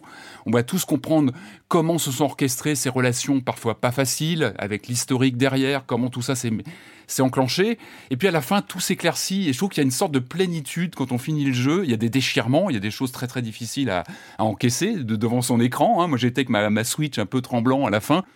Et en même temps, je trouve qu'il y a une plénitude. On est, on a compris et on a avancé avec ce personnage qui nous a accompagnés. Encore une fois, moi, je garde ça. Effectivement, il y a des vrais questionnements sur l'interactivité, sur peut-être des choses qui ont été tentées, qui peuvent être rédhibitoires ou qui ne fonctionnent pas sur le temps, ces recherches de mots, etc. Mais bon sang, quand on finit sa partie, on se dit, mais ces personnages, je les oublierai jamais. Effectivement, j'ai eu l'impression, comme tu disais, Julie, c'est 5 heures, mais j'ai l'impression d'avoir passé des années à leur côté, en fait, de les connaître intimement. Et ça, c'est une vraie force. Et je pense que c'est l'écriture, c'est le côté très réel, réaliste, presque probable de ces personnages qu'on a la sensation de côtoyer, parce que ce sont presque des personnages universels en soi. Ce sont des situations universelles de tous les jours. Et il n'y a pas, d'espèce de levier un peu jeu vidéo derrière ça. Enfin, je critique l'absence d'interaction un petit peu, mais à l'inverse, on peut dire que c'est pas un jeu qui se cache, enfin qui nous raconte cette histoire grave, tout en rajoutant du fantastique à l'histoire. Non. Ouais. Ah oui, enfin, moi, c'est un truc qui me gêne chez Dontnod, c'est ce besoin régulier d'appeler du surnaturel, comme pour introduire du gameplay, pour introduire des trucs qu'on connaît un petit peu et nous appâter. Là, le jeu a le mérite de pas faire ça. Oui, c'est ça. Il n'y a pas d'artificiel, il n'y a rien d'artificiel dans le gameplay. Enfin, le gameplay, aussi limité soit-il, c'est vrai, hein, c'est un visual novel. Sert quand même vachement la narration. Enfin, on se retrouve à analyser des souvenirs, à devoir mettre des mots, enfin à chercher les mots de souvenirs que le personnage a lui-même réprimé, enfin ou pas, ou qu'il considère sous un autre jour aujourd'hui. Je trouve que non, au contraire, c'est vraiment très bien trouvé. Il y a jamais rien d'artificiel dans le jeu. Ouais. Et tant mieux. Mais quel twist quand on y pense conceptuellement, de dire on prend le visual novel avec tous ses codes, ses limitations d'interactivité, etc. Mais on va en faire une mise en 3D avec comme ça une caméra qu'on va pouvoir déplacer et prendre les mots qui sont normalement dans des dans des cases d'écriture traditionnelle du visual novel et projeter ça dans des environnements 3D. Il y a un vrai jeu, il y a une vraie volonté de mettre tout ça en volume, d'aérer, et c'est pour ça que ce mot vertigineux, il me reste, parce que c'est vraiment la sensation qu'on a quand on perçoit ces souvenirs où notre caméra voit tous les personnages, se déplace avec ses commentaires du personnage et qui vont enclencher des révélations, qui vont enclencher des informations. Et ça, ce sont les codes du genre, le genre visual novel, à part que là, ça prend une dimension entièrement tridimensionnelle, comme si on baladait une caméra comme ça dans des souvenirs. Et encore une fois, c'est propre aux jeux vidéo. Je vois pas trop comment on pourrait faire ça. Il faut imaginer des clips vidéo qu'on pourrait comme ça parcourir en vue subjective. C'est propre aux jeux vidéo. Moi, je me suis posé une question sur l'interactivité aussi. On en a parlé en plus, Marius, assez longuement. Mais il y a vraiment quelque chose, une interrogation, parce qu'il y a des séries, il y a les fictions, c'est les thèmes qui sont abordés dans The Wreck sont abordés par ailleurs, c'est pas des thèmes inédits à la fiction, et c'est abordé par ailleurs, et c'est des thèmes qui sont tellement chargés émotionnellement, ils ont déjà été très bien abordés par ailleurs. C'est une première dans le jeu vidéo à ma connaissance, il y en a peut-être d'autres, mais en tout cas avec cet impact, avec cette... grosse claque qu'il nous met et vu comment il nous reste, pour moi c'était vraiment une première dans le jeu vidéo.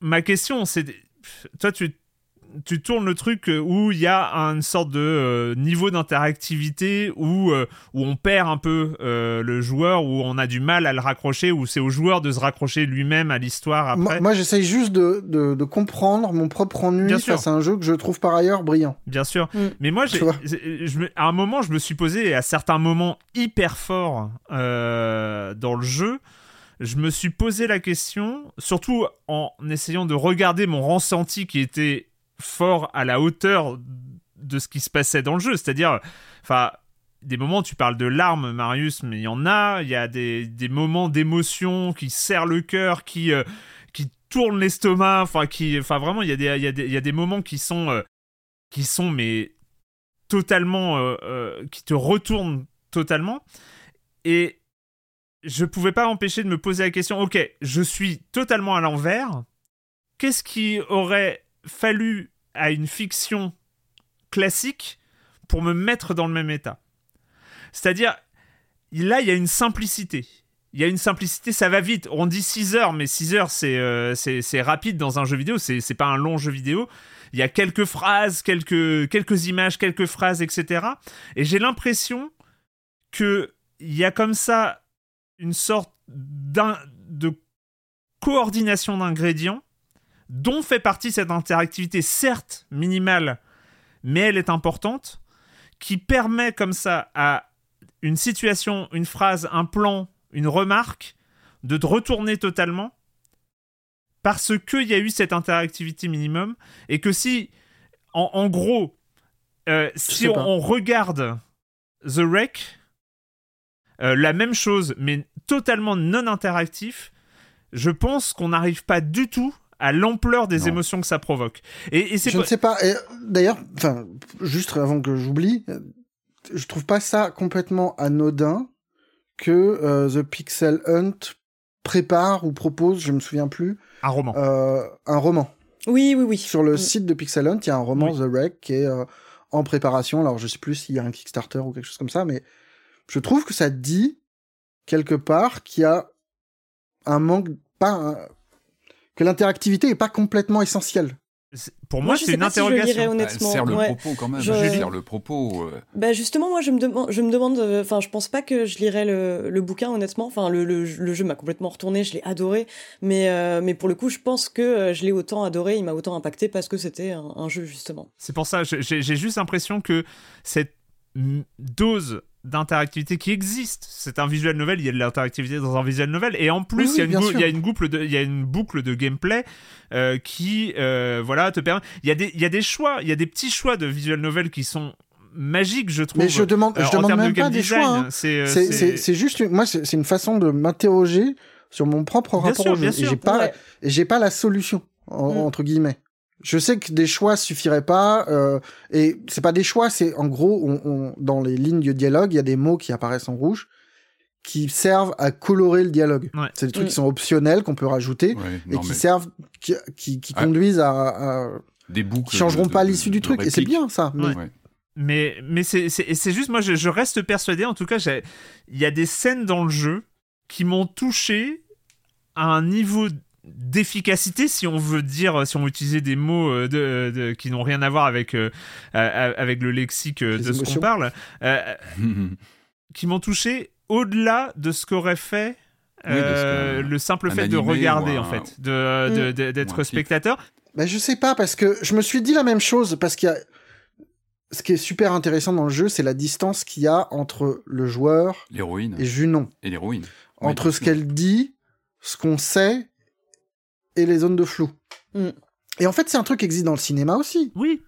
Ouais. Qui marche très très bien au cinéma. C'est pour ça que pour moi, ça reste une interrogation. Ça reste une interrogation. Confiance. J'étais persuadé que quelque part, ça démultipliait quelque chose. Mais bien sûr. Et surtout, je pense que t'as raison. Moi, je trouve qu'ils se permettent des figures de style assez osées pour du jeu vidéo. Je pense notamment à cette séquence d'accident qui est récurrent, qui revient régulièrement. Et ça, c'est quand même singulier de le refaire, de le faire revivre comme ça. Il y a quelque chose de performatif, du fait de plonger le joueur, de lui ramener tout le temps ce choc au visage, et on le revit à chaque fois, et je pense que c'est assez c'est pas anodin non plus en plus il vit en nous, je veux dire, dans le sens où c'est aussi un moyen de s'en rappeler. On est hanté par bon, on veut pas en dire trop, il faut pas on va pas spoiler, mais j'imagine ça aurait été peut-être moins efficace si ça avait été simplement montré à l'écran, parce que effectivement il y a le côté boucle qui est complètement intégré dans le langage du jeu vidéo, et qui est absolument pas choquant pour nous, quoi. Mais en fait, on revient peut-être à la grande question, c'est ce terme de jeu vidéo qui devient trop réducteur, trop simpliste, parce que là on est sur une expérience où finalement, on est presque sur une expérience multimédia, audiovisuelle, je sais pas comment l'expliquer, mais on est sur vraiment du ressenti. Pour moi, c'est un jeu vidéo. Non, mais en plus, je veux pas du tout monopoliser, que ce sentiment, cette petite friction que je ressens, qui est, encore une fois, c'est que le jeu, il est super intéressant, il est touchant, et c'est pas du tout pour disqualifier le jeu que je dis ça. Mais je me suis posé la question. Vraiment, au moment d'écrire, c'était, c'est quoi le problème? Et j'en revenais à cette question est-ce que c'est du jeu vidéo, qui est une question débile, parce qu'évidemment c'est du jeu vidéo, comme Gone Home c'était du jeu vidéo, comme Edith Finch c'était du jeu vidéo, et c'est juste c'est pour ça que moi j'ai formulé ça dans ma critique sur une question de seuil de tolérance en dessous duquel l'interactivité minimale pose problème. Mais c'est peut-être même pas ça, peut-être que je me trompe, et je ne sais pas, et je pense qu'effectivement il y a forcément le fait qu'on soit présent, que Junon nous parle, ou en tout cas on pense qu'elle nous parle, ou on ne sait pas, ça participe forcément à démultiplier les émotions quand on se les prend dans la gueule, parce qu'on ne sait pas exactement où on se trouve, et que c'est intéressant, et que tu te poses ces questions-là même sans les formaliser. Mais c'est évidemment du jeu vidéo. Mais expérimental, avec un aspect expérimental qui est clairement appuyé. Mais rien que dans le fait qu'il s'inscrit dans l'histoire du jeu vidéo. Il s'inscrit dans l'histoire du jeu vidéo. The Wreck n'existe pas sans tous les jeux narratifs précédents, sans toutes les expérimentations narratives. Il s'inscrit, c'est un jeu vidéo. De toute façon, je pense, c'est compliqué. C'est compliqué d'aller au-delà. Oui, parce qu'après on est dans le. On veut pas du tout. On n'a rien spoilé. Pour celles et ceux qui se posent la question, on n'a rien spoilé de l'aventure. J'espère qu'on vous a donné envie. J'ai pas envie de vous intimer l'ordre de jouer à The Wreck, mais j'en suis à 2 doigts. Oui, pareil. Mais je pense que c'est un jeu très important. Sur le sujet. Oui, c'est un jeu. Malgré tout ce que j'ai pu dire, je pense que c'est un jeu qui va qu'on rangerait dans la même bibliothèque que Firewatch, que Gone Home, c'est des jeux. Voilà, c'est des jeux qui. Avec une dose expérimentale que moi j'ai trouvé vraiment intéressant, effectivement. Mais je trouve que c'est moins important en termes d'expérimentation que Gone Home, que Firewatch et machin, mais ça reste un. C'est passionnant. Ça s'appelle The Wreck par le studio The Pixel Hunt. C'est disponible partout. sur tous les supports pour une 20aine d'euros, un peu moins si vous avez les promos de lancement.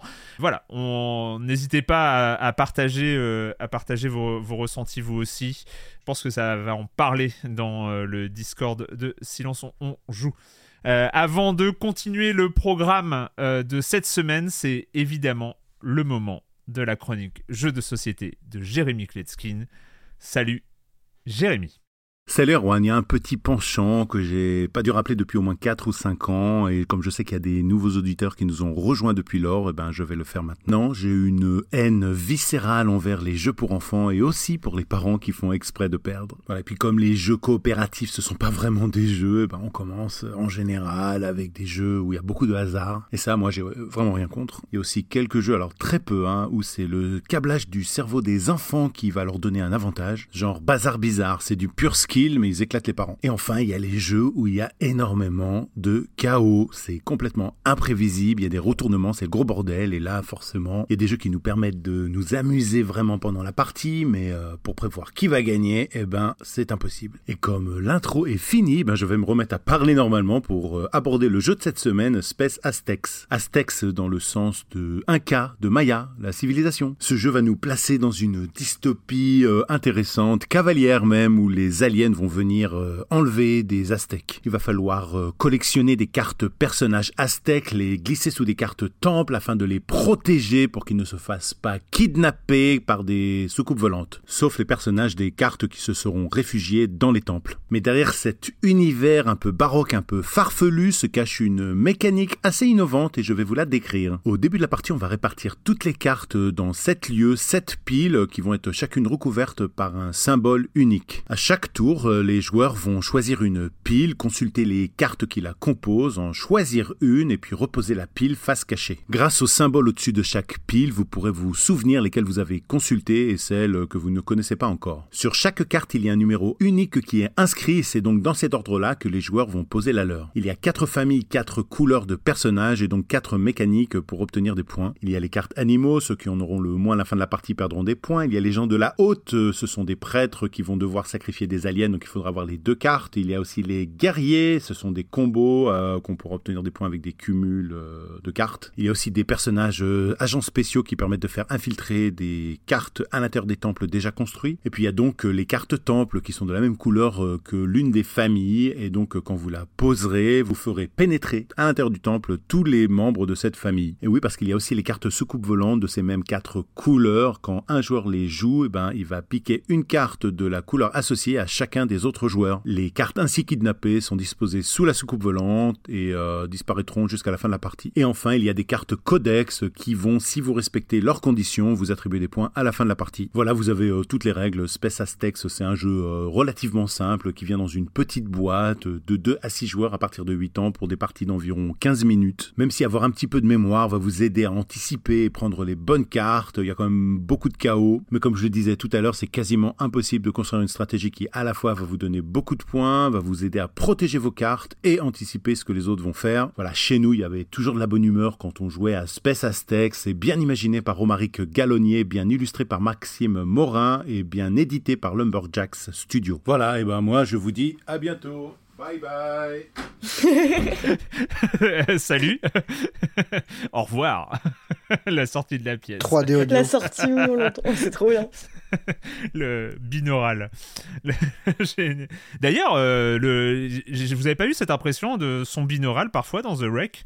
C'est-à-dire, moi j'avais une impression de son spatialisé. Ouais, moi non plus. Ah ouais, des fois, j'avais l'impression, sur les homards, la scène des homards, par exemple, j'avais l'impression qu'on était derrière moi et tout. Que les homards te parlaient dans l'oreille. Ouais, j'ai des problèmes. Par contre, il pourrait sortir en réalité virtuelle. Il aurait toute sa place en réalité virtuelle, dans les souvenirs qu'on retraverse, ouais, clairement.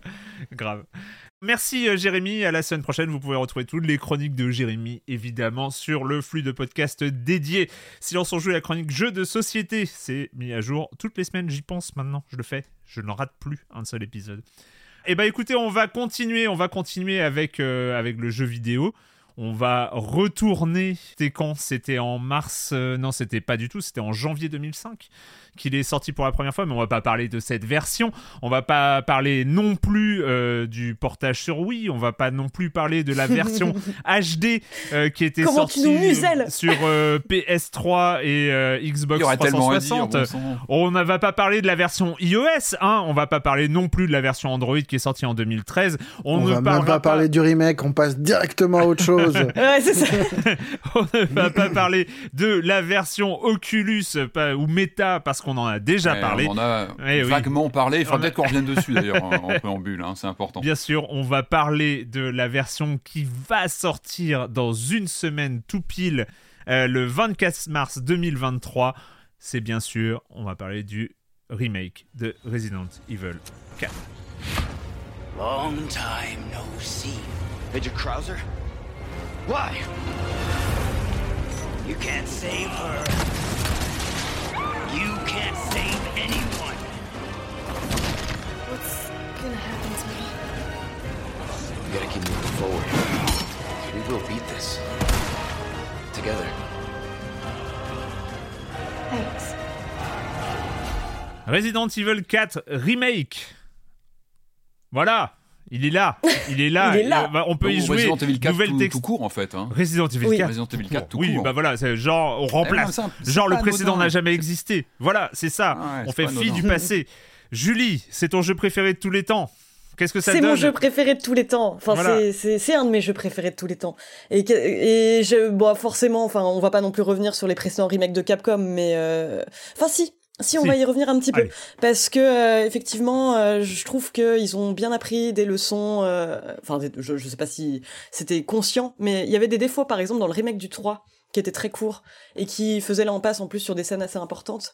J'ai pas du tout ce problème-là avec ce remake, dans le sens où j'ai à la fois l'impression de retrouver un de mes jeux préférés de tous les temps. Enfin, vraiment, enfin, c'est, les premières images avaient quand même suffi pour me convaincre, c'est que on retrouve immédiatement l'esprit de RE4, avec le savoir-faire acquis, avec le temps, avec la beauté du RE Engine, enfin, avec les tubercules de pommes de terre de Resident Village qui reviennent dans le 4.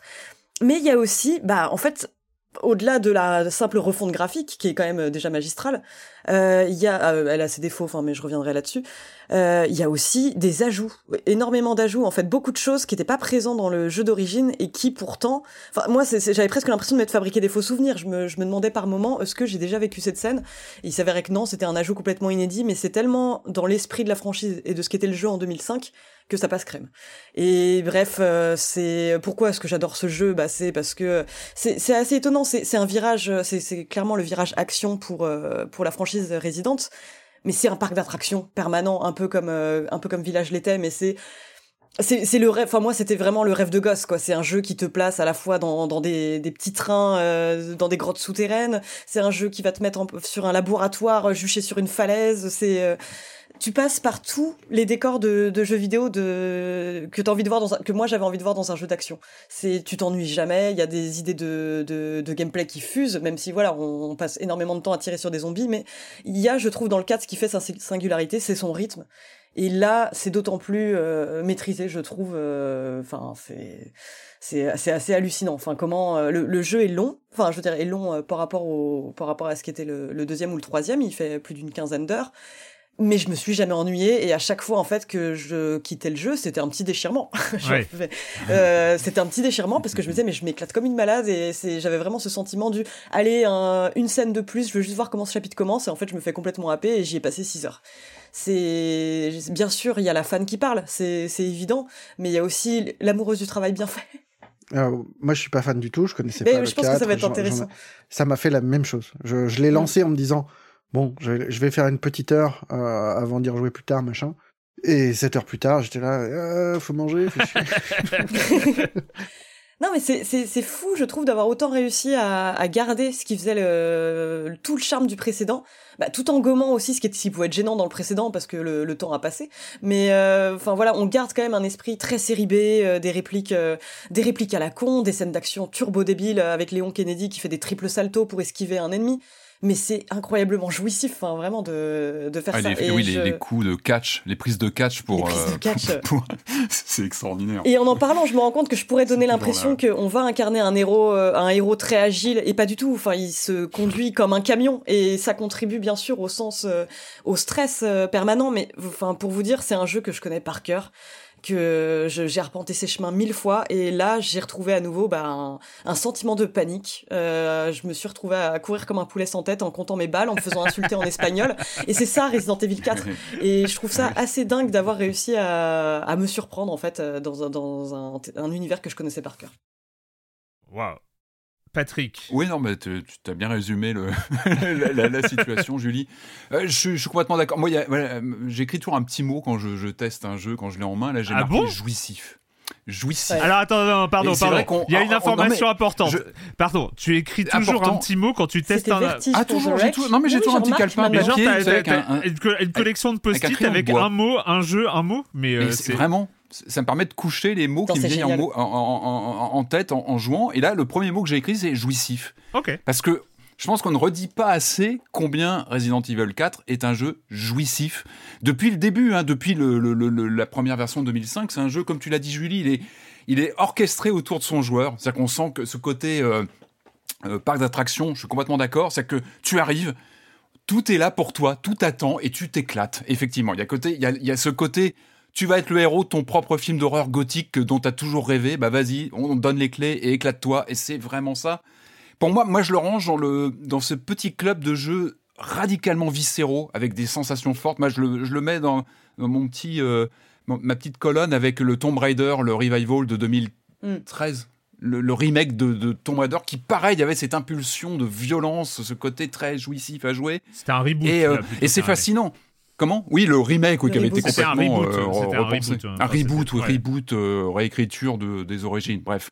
Non, ce qui est impressionnant, c'est de voir comment Capcom réécrit, au fur et à mesure des années, des générations qui passent, réécrit sa propre histoire. C'est vrai que cette question du titre, c'est Resident Evil 4, c'est-à-dire qu'il est censé quand même prendre la place des versions originelles, même si nous, Julie, moi, on est attachés évidemment à notre Resident Evil 4 original qu'on a connu sur GameCube, ou même récemment sur MetaQuest, qui était quand même très proche des codes visuels très terreux, très marqué d'une technologie propre à la GameCube ou à la PS2 via les adaptations. C'est intéressant de voir comment Capcom fait évoluer, réécrit même un peu son histoire, ses histoires, et ça, je trouve ça vraiment intéressant. Là encore, c'est pas que je suis obnubilé par ça, mais c'est aussi très propre aux jeux vidéo, comme ça, sur 10 ou 15 ans, de réécrire des grandes œuvres, parce que là on parle de grandes œuvres, en les remettant en question visuellement dans les mécaniques, mais en gardant le titre. C'est-à-dire qu'on est sur le nouveau Resident Evil 4, et je trouve ça, vu l'importance capitale de ce titre-là dans l'histoire même du jeu horrifique, parce que c'est un socle, il avait tout renversé, et c'est un peu un miraculé, il faut se rappeler le Resident Evil 4, là aujourd'hui en 2005, on dit oui, mais c'est... Mais quand il est arrivé, c'était un jeu qui est passé par des reboots, des réécritures, des cassages de maquettes. Il est arrivé un petit peu en mode miraculé, et c'est vrai qu'il a redéfini un rapport plus action, plus radicalement nerveux à l'horreur. Et tout ça est totalement conservé dans ce remake. Comme tu l'as dit, Julie, on sent que l'ADN est totalement préservé. Il est augmenté, effectivement. Les sensations fortes sont là. La mise en scène, je disais, ce côté très terreux de l'original, il passe à la trappe, et je trouve que là, il y a une accentuation de tout ce qui est fait de lumière, les torches, les scènes nocturnes. Je trouve qu'elles sont resplendissantes. Alors, je crois que il y a des effets de ray tracing qui doivent tourner plein pot. Moi, je l'ai fait sur PS5. Et vraiment, j'étais parfois stupéfait par certaines séquences en me disant, mais je suis dans un film de la Hammer, et c'est moi le héros. Je suis un perso badass, et tout le monde me flippe quand j'arrive. Il y a ce côté, comme tu disais, bulldozer, et on le ressent. Et c'est l'autre mot que j'ai écrit juste après, c'est contrôle. Parce que c'est vrai que le contrôle était problématique sur Resident Evil 4, parce que c'est 2005, parce qu'il y avait eu une rupture de gameplay. On passait de ces vues troisième personne rigides à cette appréhension troisième personne très orientée action. Aujourd'hui, on peut critiquer évidemment les choix qui ont été faits sur le Resident Evil 4 de l'époque, mais c'était une révolution ce jeu-là. Il a formalisé une nouvelle grammaire, encore une fois, de jeux horrifiques. Il a influencé des dizaines de titres derrière lui, donc c'était un socle. Et là, je trouve que tous les efforts ont été faits en dehors de ces fulgurances visuelles. Encore une fois, je le précise parce que c'est magnifique. Il y a vraiment cette noirceur, ce côté inquiétant qui était déjà là, évidemment, avec ce côté très, très jeu vidéo des années mid-2000. Là, on est sur du photoréalisme quasiment, et je trouve que ça appuie certains aspects comme le gore, le rapport à l'horreur viscérale qu'on peut ressentir, les scènes de tronçonneuse, de perso à la tronçonneuse qui nous saute dessus. Je trouve qu'elles ont un impact augmenté avec ce remake qui flirte avec le photoréalisme. Et moi, j'adore ça, ce côté qu'on avait déjà, notamment sur les remakes de RE2, RE3, ce côté photoréalisme visuellement, par définition, et en même temps qui conserve cet ADN très, très Capcom, très arcade, très jeu d'action, avec ces prises de catch que tu vas enclencher un seul coup. Ça jure presque à l'image, parce qu'on est sur des codes visuels presque réalistes, angoissants, et puis on a ces délires comme ça d'un seul coup d'action complètement démesurée et complètement débridée. Mais je trouve ça génial d'avoir conservé comme ça et d'augmenter finalement cette confrontation entre codes de jeux vidéo et quelque chose de très cinématographique à l'écran. Y a les effets visuels sont poussés à l'extrême. Je trouve qu'il y a vraiment des effets très très très très bien. Il y a aussi des choses qui servent le gameplay. Je trouve tout ce qui est démembrement, localisation. On va rentrer là vraiment dans les détails qui sont pas très ragoûtants, hein, si vous aimez pas les jeux d'horreur, mais c'est vrai que les démembrements, comment on va taper un membre d'un ennemi pour le faire tituber, je trouve que c'est très très bien fichu. Le gameplay aussi a évolué, il y a tous les systèmes d'esquive, de parade.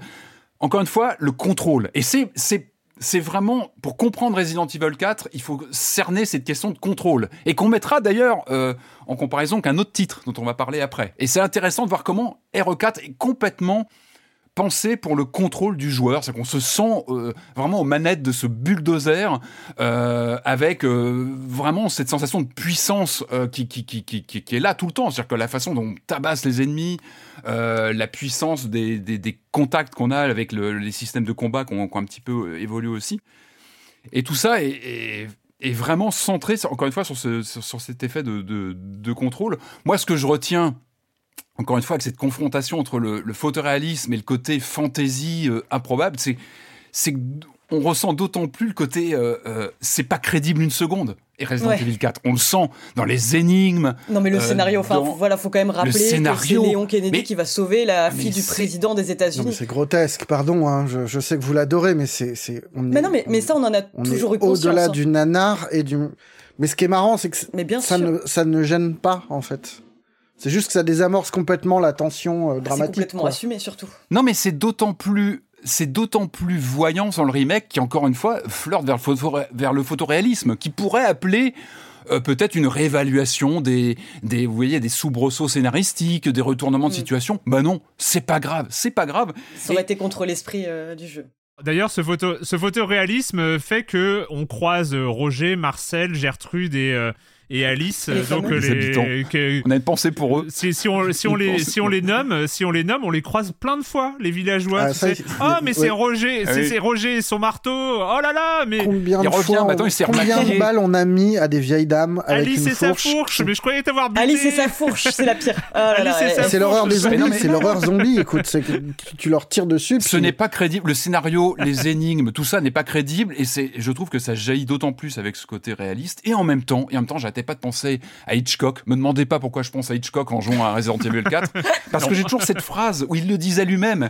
Il avait été parfois attaqué sur les scénarios de ses films, sur des incohérences. Il disait je m'en fous, c'est pas grave. Oui, c'est pas ce que retient le spectateur. Lui, il va pas être là à noter les non.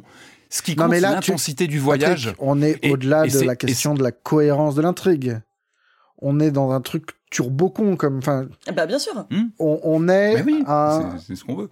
Un super soldat qui est chargé par une organisation secrète qui nous parle avec un téléphone du futur, nous suit, nous géolocalise. Du futur, mais visiblement...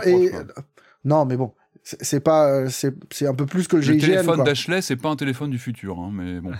Ouais, il a 15 ans le jeu. Hein. Non, non, on est complètement raccord sur le fait que c'est Turbocon, hein, ça a toujours fait partie de la licence. Non, mais il pleut, c'est les mecs qui sont super équipés, mais il pleut, du coup ils peuvent pas venir. Mais c'est pas grave. Et on, mais oui, c'est pas grave. Et en même temps, il faut sauver la fille du président. Et non, mais oui, évidemment que c'est pas grave. Et c'est, mais c'est drôle même. Grave. Ce qui est drôle, enfin, en noob total de Resident Evil. Je découvre la série avec Silence On Joue petit à petit. J'ai fait mon Resident Evil 8 en n'en ayant rien à foutre et j'ai trouvé ça super. Là, je découvre le 4 en me disant, mais en fait, le 8, il a tout piqué à ce jeu, c'est dingue. Ah, il a piqué beaucoup de choses. Ah, bah, c'est une source d'inspiration chez Capcom. Enfin, le travail qu'a fait Mikami avec le.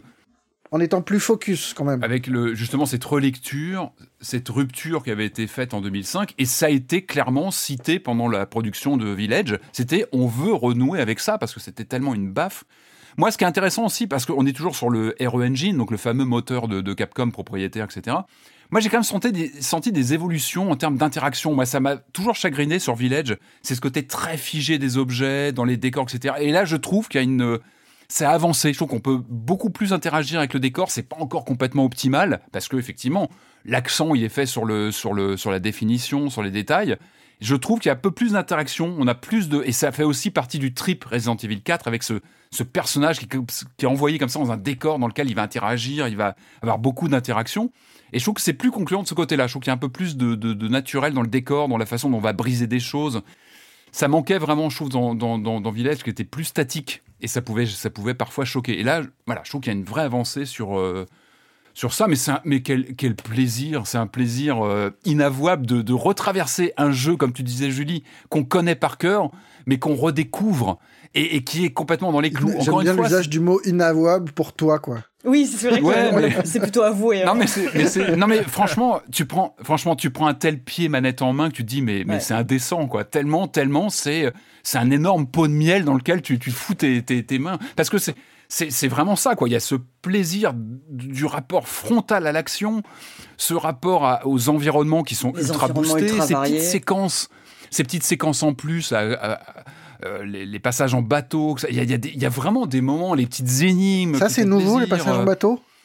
Il y a eu quelques choses, hein. Je crois. Ouais, le bateau à conduire, c'est. Moi, j'étais sûr que c'était dans le jeu d'origine, tu vois.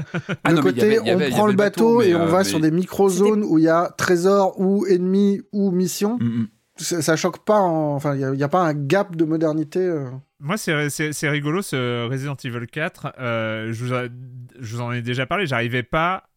Surtout, par exemple, dans le 8, j'arrivais jamais à me défaire de cette impression d'être dans un survival horror. Me défaire de cette peur d'avoir peur.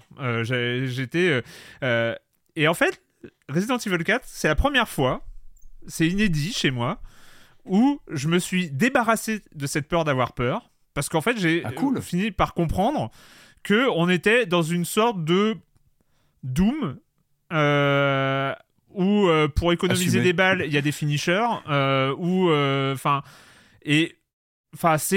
C'est vrai que ce kick, il aide bien quand même.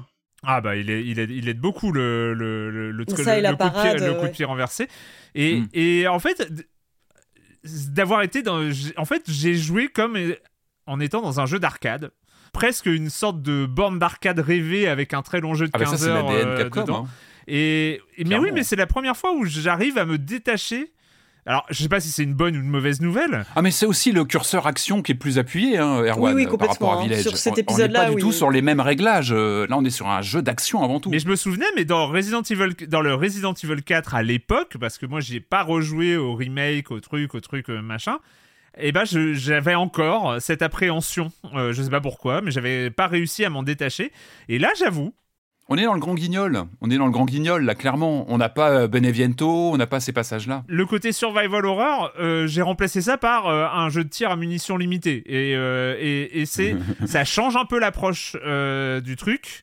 Et c'est drôle. Et en même temps, je peux pas m'empêcher. Du coup, si on n'est plus dans le survival, le côté jeu d'action, tir à la troisième personne, caméra sur l'épaule, je trouve que ce remake, il est beau, il est fun et j'ai aucun problème avec. Ce remake, vu que j'ai pas cette antériorité que vous avez avec le jeu, avec la licence, avec ce genre de choses, je trouve qu'il y a quand même mieux depuis. Je trouve qu'on est loin, de Dead Space. Ouais. Je trouve que Dead Space, avec son remake... Dead Space, il l'a joué safe, hein, il était... Non, mais je veux dire que le gameplay, le ressenti manette en main, a pas vieilli du tout quand tu touches au remake aujourd'hui. Alors que là, effectivement, tu sens qu'il y a un truc d'interaction qui est plus vraiment quelque chose de moderne et machin. Mais et en même temps, moi, c'est ça qui m'a étonné, c'est que ça permet des scènes qui sont super. Oui, la scène où Ashley s'éloigne pour aller activer un truc et qu'elle est attaquée au loin, si tu manies super bien ton personnage, qu'il est super souple et que tu peux sniper facilement les mecs, c'est la trouille, enfin la tension est pas la même qu'avec ce fusil qui est un peu brinque-ballant par moment, et enfin tout est un peu moins pratique, quoi. Bah je me suis vraiment posé la question d'essayer de juger le jeu pas à l'aune du fait que ce soit un remake, mais essayer de voir est-ce qu'il démérite pas par rapport à d'autres survival, ou par rapport à d'autres jeux d'action. Moi je trouvais que non, déjà parce que la lourdeur du personnage effectivement est voulue et entraîne des moments de tension, mais surtout parce que en termes de rythme, moi vraiment j'ai l'impression, c'est comme Uncharted 4 qui a un rythme qui est complètement dément, avec plein d'idées à la minute, ou dans une certaine mesure It Takes Two, où tu passes d'une scène à l'autre comme ça, et j'ai vraiment le sentiment d'avoir un jeu moderne rien qu'avec ça, en fait, cette intensité dans les la variation des environnements. Et en même temps, tu vas faire tout un détour pour récupérer une clé qui va ouvrir une église avec un mystère, avec une énigme à trouver. C'est ça aussi Resident Evil 4, c'est ce côté complètement débridé. Après, la vraie question, effectivement, c'est que on arrive à une sorte de plateau depuis les remakes de RE2, RE3. RE2, pour moi, ça reste un cas d'école absolu de remake, aux côtés du premier Resident Evil aussi, qui avait été... avait tellement brillamment repensé pour la GameCube et puis réadapté en HD et compagnie. Mais RE2, dans les dernières années passées, ça reste le pilier, l'exemple d'une totale refonte, parce qu'il y avait un changement de caméra, il y avait un changement de mise en scène, il y avait un changement brutal de technologie qui faisait que le jeu était totalement transcendé. Là, on n'est plus sur quelque chose de plus mesuré quelque part. On n'est plus sur du... C'est pas une refonte totale. On sent qu'on est vraiment sur une remise à jour. On est sur une... plus sur une réactualisation. Et c'est un vrai plaisir à parcourir. Et ça souligne d'autant plus les qualités viscérale de ce jeu, et c'est pour ça que j'ai noté jouissif en gros, c'est que vraiment il y a un plaisir, et je pense que Julie t'es pareil, on a une banane en jouant, on a vraiment le sourire figé quand on joue, parce que il y a un plaisir de passer à travers la scène du village au début, c'est tout bête, mais il y a une rejouabilité extraordinaire, la scène de l'attaque de la maison avec Louis que je peux refaire 50 fois tellement il y a une intensité, tu peux la vivre de manière très différente en plus, il y a quelque chose qui te prend aux tripes tellement t'es dans cette urgence. Avec les stimuli, le sound design, le sentiment d'urgence, les coups que tu mets un peu dans tous les sens. Ça marche super bien, et en même temps, si tu regardes, t'as des moments où tu regardes et tu vois que t'as 4 zombies, enfin 4 espagnols dans la maison, et t'en as 2 qui sont quasi figés, qui ne font rien. T'as quand même ce truc, enfin, ça marche très bien, hein. Moi j'étais surpris de me laisser complètement avoir par la scène du village, par cette scène-là. Ah oui, non, mais alors par contre, c'est très très drôle à jouer, et sincèrement, pour moi, ça a été une vraie découverte. Elle est incroyable. D'éclater, de découvrir l'aspect action. J'ai l'air de découvrir le... de découvrir un truc évident, mais pour moi, c'était pas... Il peut être aussi un point d'entrée, potentiellement, pour ceux qui ont peut-être une crainte de la peur, parce que là, on n'est pas sur un jeu de peur. Par contre, c'est vrai qu'il y a des effets gore qui sont quand même bien présents. C'est vrai que si on est un petit peu sensible, il y a... Alors, c'est du gore à la Capcom, c'est-à-dire que c'est jamais... mais quand même, le perso, la tronçonneuse, quand il déboule, c'est grand guignol, voilà, c'est du ketchup partout, et c'est jamais totalement perturbant, parce que ça reste du jeu vidéo, et je pense que ça s'assume comme tel, même avec ce côté un peu bébête parfois du scénario. On est sur du divertissement, c'est ça aussi, c'est-à-dire que contrairement peut-être à d'autres jeux, dont on pourra parler après, qui ont une optique sensiblement différente, là on est sur du... C'est débridé, et vraiment ce côté,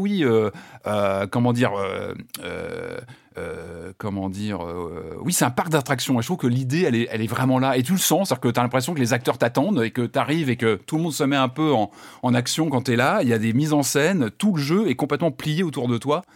Et c'est encore une fois, c'est un vrai plaisir à jouer. Je trouve que j'ai un peu moins, je l'ai pas encore fini, pour être transparent. Moi, je prends mon temps et je vous cache pas, c'est peut-être un peu égoïste, mais j'avais pas envie de le rusher pour aujourd'hui parce que c'est un vrai pied à parcourir et je le dis, c'est un vrai plaisir à parcourir. J'ai trouvé qu'on galérait un peu moins avec Ashley, qui était aussi un des points un peu problématiques sur l'original. J'ai eu la sensation que c'était un petit peu plus réactif. Non, puis c'est bien aussi qu'elle était un petit peu actualisée. Enfin, je veux dire, mais même tout. Enfin, tu vois, dans RE4, on entendait quand même souvent les mêmes phrases en boucle. Elles reviennent aussi ici, mais très souvent, tu te fais traiter d'imbécile en espagnol parce qu'il y a un mec derrière toi. Mais avec Ashley, pareil. Enfin, c'était un peu lourd. Enfin, on a l'impression qu'elle passait son temps à hurler Léon. Enfin, bref, là, elle est quand même un peu plus intéressante, je trouve. Et effectivement, tu galères moins. Eh ben, écoutez, Resident Evil 4 Remake, il va être disponible le 24 mars, donc dans quelques jours, pour 70€ sur PC, Xbox, PlayStation. Mais c'est un peu la fin des remakes Resident Evil, là, non ? Alors, Veronica, qui est toujours un peu très attendue par les fans, parce que Veronica, il n'a pas été retouché depuis des années. Ou le 5, mais effectivement, là, après celui-ci, il y a toujours le problème du 5, c'est comment... après la surenchère du 4, c'est toujours difficile. Eh bien, écoutez, on va terminer. Il nous reste un petit autre survival à traiter. Mais comme d'habitude, s'il y a de la pub, c'est maintenant. A lot can happen in the next 3 years. Like a chatbot may be your new best friend. But what won't change? Needing health insurance. United Healthcare Tri-Term Medical Plans are available for these changing times. Underwritten by Golden Rule Insurance Company, they offer budget-friendly, flexible coverage for people who are in between jobs or missed open enrollment. The plans last nearly 3 years in some states, with access to a nationwide network of doctors and hospitals. So for whatever tomorrow brings, United Healthcare Tri-Term Medical Plans may be for you. Learn more at UH1.com. On reprend le programme, il reste plus grand chose, on est bientôt arrivé au bout. Mais, as usual, une minute culturelle un peu spéciale, parce qu'elle ne vient pas... on y reviendra dès la semaine prochaine, j'ai récupéré des questions et tout ça, mais ça vient pas de questions posées un peu dans le flux du fil de discussion Minute Culturelle sur le Discord de Silence On Joue. C'est des questions un peu plus structurées. La première, je l'ai reçue par SMS de la part d'Alex Pilote, de Ex No Life, qui aime beaucoup la Minute Culturelle, donc il m'en a envoyé une par SMS, donc ça m'a fait rire. Et en même temps, il va nous tuer, Alex. Il va nous tuer, Alex Pilote. Hein. Attention, pas forcément. J'ai un peu peur. Pas là. Forcément. C'est une question dans l'actualité, on va dire. C'était quel est le jeu dont le titre. Alors, ça spoil un peu. Hein. Je vous préviens, ça spoil un peu. Quel est le jeu dont le titre est également la solution à l'énigme finale? Project Zero, non? Non. Si c'est le cas, peut-être. Ah. Non. Bah, c'est le jeu dont on a parlé en début d'émission. Dont on a parlé en début d'émission, lequel ? C'est dans quel périmètre, pardon ? C'est une énigme. C'est une énigme où il faut rentrer un mot. C'est une énigme. Hein. Donc, j'ai bien un indice, mais il va être un peu trop rapide. Mais je vais finir par le donner. J'ai dû le savoir. Si je vous dis qu'on vient tout juste d'en parler. Resident Evil 4 ? Ah, 2 doigts. Code Veronica. Voilà. Ah mais oui. Putain, non mais je suis con. Resident Evil Code Veronica. Voilà. Non mais oui, mais c'est bien sûr. Bien joué. Ça paraît évident maintenant. Alex, bravo. C'était d'actualité. Et il y a une question. Il y a une question assez marrante. En fait, c'est une minute culturelle. Là, pour le coup, c'est une minute culturelle assez marrante proposée par François Damville du podcast La Pléiade qui donne une minute culturelle façon ancien format, quoi. C'est le but est de trouver la dernière nouvelle licence développée et sortie par un studio. Donc, je vous donne le studio. Vous devez me donner la dernière nouvelle licence. D'accord. Oh là là. La dernière licence inédite, entre guillemets, inédite, et avec un point bonus si vous donnez le nombre d'années, ça fait combien de temps qu'elle est sortie. Oh là là là là. Développé. Et la taille sur le disque dur. Et attention, il y a un point important, c'est développé et sorti. C'est-à-dire, il faut que le jeu soit sorti. Parce que, notamment le premier, on va commencer par le premier, Bethesda. Quelle est la dernière nouvelle licence de Bethesda ? Ghostwire Tokyo, non ? Ghostwire Tokyo ? Développé. Oui, Wi-Fi Rush. Développé par Bethesda, ouais. Par un studio interne à Bethesda. Bah, c'est pas Evil Within. Evil Within, c'est Tango Gameworks. Ouais. Bah ouais, donc ouais, c'est pas... Ouais. Enfin, puis il y a eu Ghostwire après. Il y aura Starfield. Ouais. Mais il n'est pas sorti. Ouais, effectivement. Et Starfield est la première nouvelle licence de Bethesda depuis... Et ça court pas les rues en même temps, Bethesda, les nouvelles licences. Bah, c'est un peu ça, c'est depuis la nuit des temps. Le Bastion, c'était il y a 25 ans. C'était il y a 25 ans. Et la licence s'appelait Fallout. Ouais, c'est Fallout, putain. Sérieux, c'est aussi... Ah, c'est ouf, il n'y a pas une nouvelle licence depuis, ouais. Attention, la dernière nouvelle licence de Rockstar Games. La Red Dead. Canis, machin. Ah oui. Ah non, Ping Pong, le jeu de Ping Pong. Non, je crois qu'il est, plus vieux. Alors, il n'y a pas si longtemps que ça, c'était il y a 12 ans. Bon, Red Dead alors. Non, parce qu'il y a Red Dead Revolver. Non, c'est une vieille licence, Red Dead. Il est connu, hein, évidemment, mais... Ah bon sang, bah oui, évidemment, bah c'est très gênant une fois de plus. Attends, et c'était après Bully. Ah mais en même temps, j'ai un doute maintenant que tu dis ça. J'ai un doute de remarque que... PS2, il date pas d'hier. Hein. Ouais, c'est vrai. Ah si, parce qu'il avait été, parce que j'ai un doute qu'il soit développé par. Ah ouais, alors c'est oui, il a été développeur. Rappelez-nous Red là tout de suite, on va faire le point parce que ça. C'était Elle est noire. Il y a 12 ans. Putain, Elle est noire, mais il n'existe pas, Elle est noire. Elle est noire, il y a 12 ans. Mais oui, vous faites... il existe en vert, monsieur. Il existe sur... Il est même ressorti sur Switch. Ah ouais, mais le jeu que t'effaces de ta mémoire. Ouais, c'est ça. Mais tu rigoles. C'est excellent, Elle est noire. On touche pas, Elle est noire. On avait dit qu'on touchait pas, Elle est noire. Attention, là, c'est sportif. Ubisoft. Voilà, attends, développé en interne par Ubisoft. Bah oui, vu que Ubisoft développe... Soldat inconnu ou un truc comme ça. Non, en fait, Ubisoft, c'est très récent. Mais c'est un piège parce qu'on n'en a pas parlé dans Silence on Joue. Ouais. Oui, c'est... Ah si, on l'a évoqué. On l'a évoqué au moment où... C'est pas les jeux compétitifs. Je crois, Marius, qu'on y a joué. Je crois qu'on y a joué à la Paris Games Week. Je crois qu'on y a joué, ouais, c'est oui. La seule fois où on est allé à la Paris Games Week. J'ai jamais été à la Paris Games Week avec toi. Mais si, une fois. Non, c'est moi. Si, tu te souviens, t'avais joué à Elle est noire. C'était toi, Patrick. C'était moi, qui est la personne à côté de toi, et on a testé ce jeu, effectivement. Ah, tu l'as. C'était un jeu de... Ah oui, je croyais que c'était avec toi. Je sais pas pourquoi je m'étais mis ça. C'était Roller Champions. Voilà. Ah oui. Il est sorti il y a 11 mois. Il y a aussi Skull and Bones, mais... il est pas sorti. Oui. Naughty Dog. Last of Us. Oui, il y a 10 ans. Blizzard. Comme quoi, les nouvelles licences, c'est pas... C'est vrai que... Bah, Overbidule. Oui, Overwatch. Ah oui, Overwatch. Il y a 7 ans.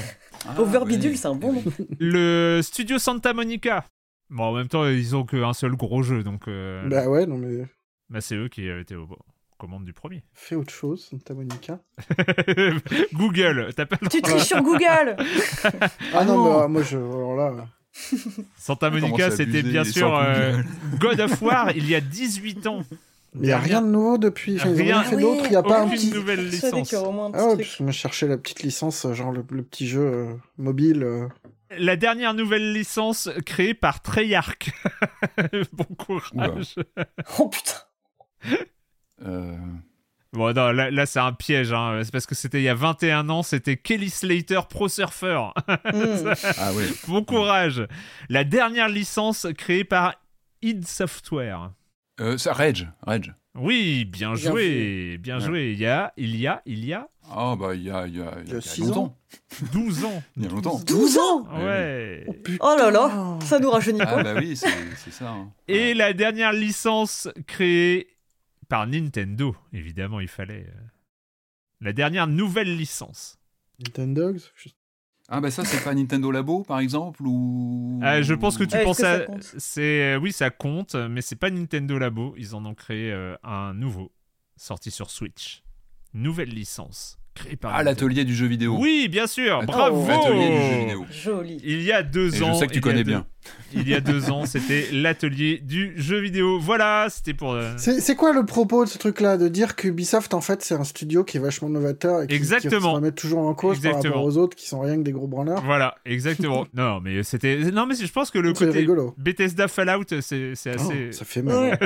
C'est un peu une claque. Attends. Mais bon, Starfield, nouvelle licence interne à Bethesda.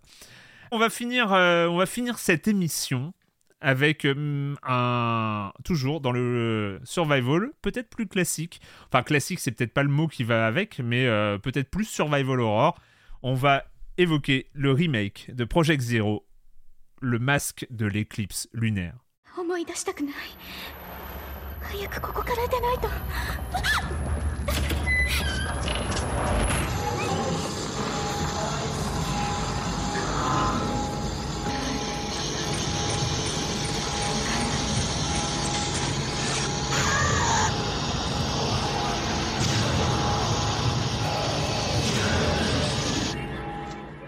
Project Zero, le masque de l'éclipse lunaire, qui ressort donc sur Switch, PlayStation et Xbox. Donc c'est un remaster. Tu me corrigeras si je me trompe, Patrick. Remaster. Un jeu qui va sortir en Europe. Un remaster d'un jeu qui n'est jamais sorti en Europe. On se souvient, en tout cas ceux qui y ont joué se souviennent d'avoir joué à un Project Zero. Ça laisse pas indifférent un Project Zero. Là, on est bien loin. De Léon et de son shotgun et de son désengage de Maurice et Albert à la chaîne avec leur hache et leur faux. Là, rien à voir. Voilà. On n'a pas un marchand qui va nous proposer un fusil avec une lunette et tout ça contre des trucs et des pièces. On a... Et puis il n'y a pas Louis le chapeauté qui vient alléger un peu tout. Il n'y a pas ça. Non, et puis ce vendeur qui surgit dans des cuisines, dans des îles isolées, c'est génial. Il y a du commerce quand même, mais disons que c'est moins flamboyant, il y a moins de discussions, c'est beaucoup plus... On est dans Project Zero, on a un appareil photo. Et oui, c'est la principale mécanique de la franchise depuis maintenant plus de 20 ans, hein, depuis sa première apparition en 2001 sur PlayStation 2. Et ça, c'est resté. C'est-à-dire que c'est toujours cette mécanique du caméra obscura, cet appareil photo magique qui permet de capturer l'image des spectres et de pouvoir les endommager en fait. Et c'est vraiment le ressort ludique de la série depuis les débuts.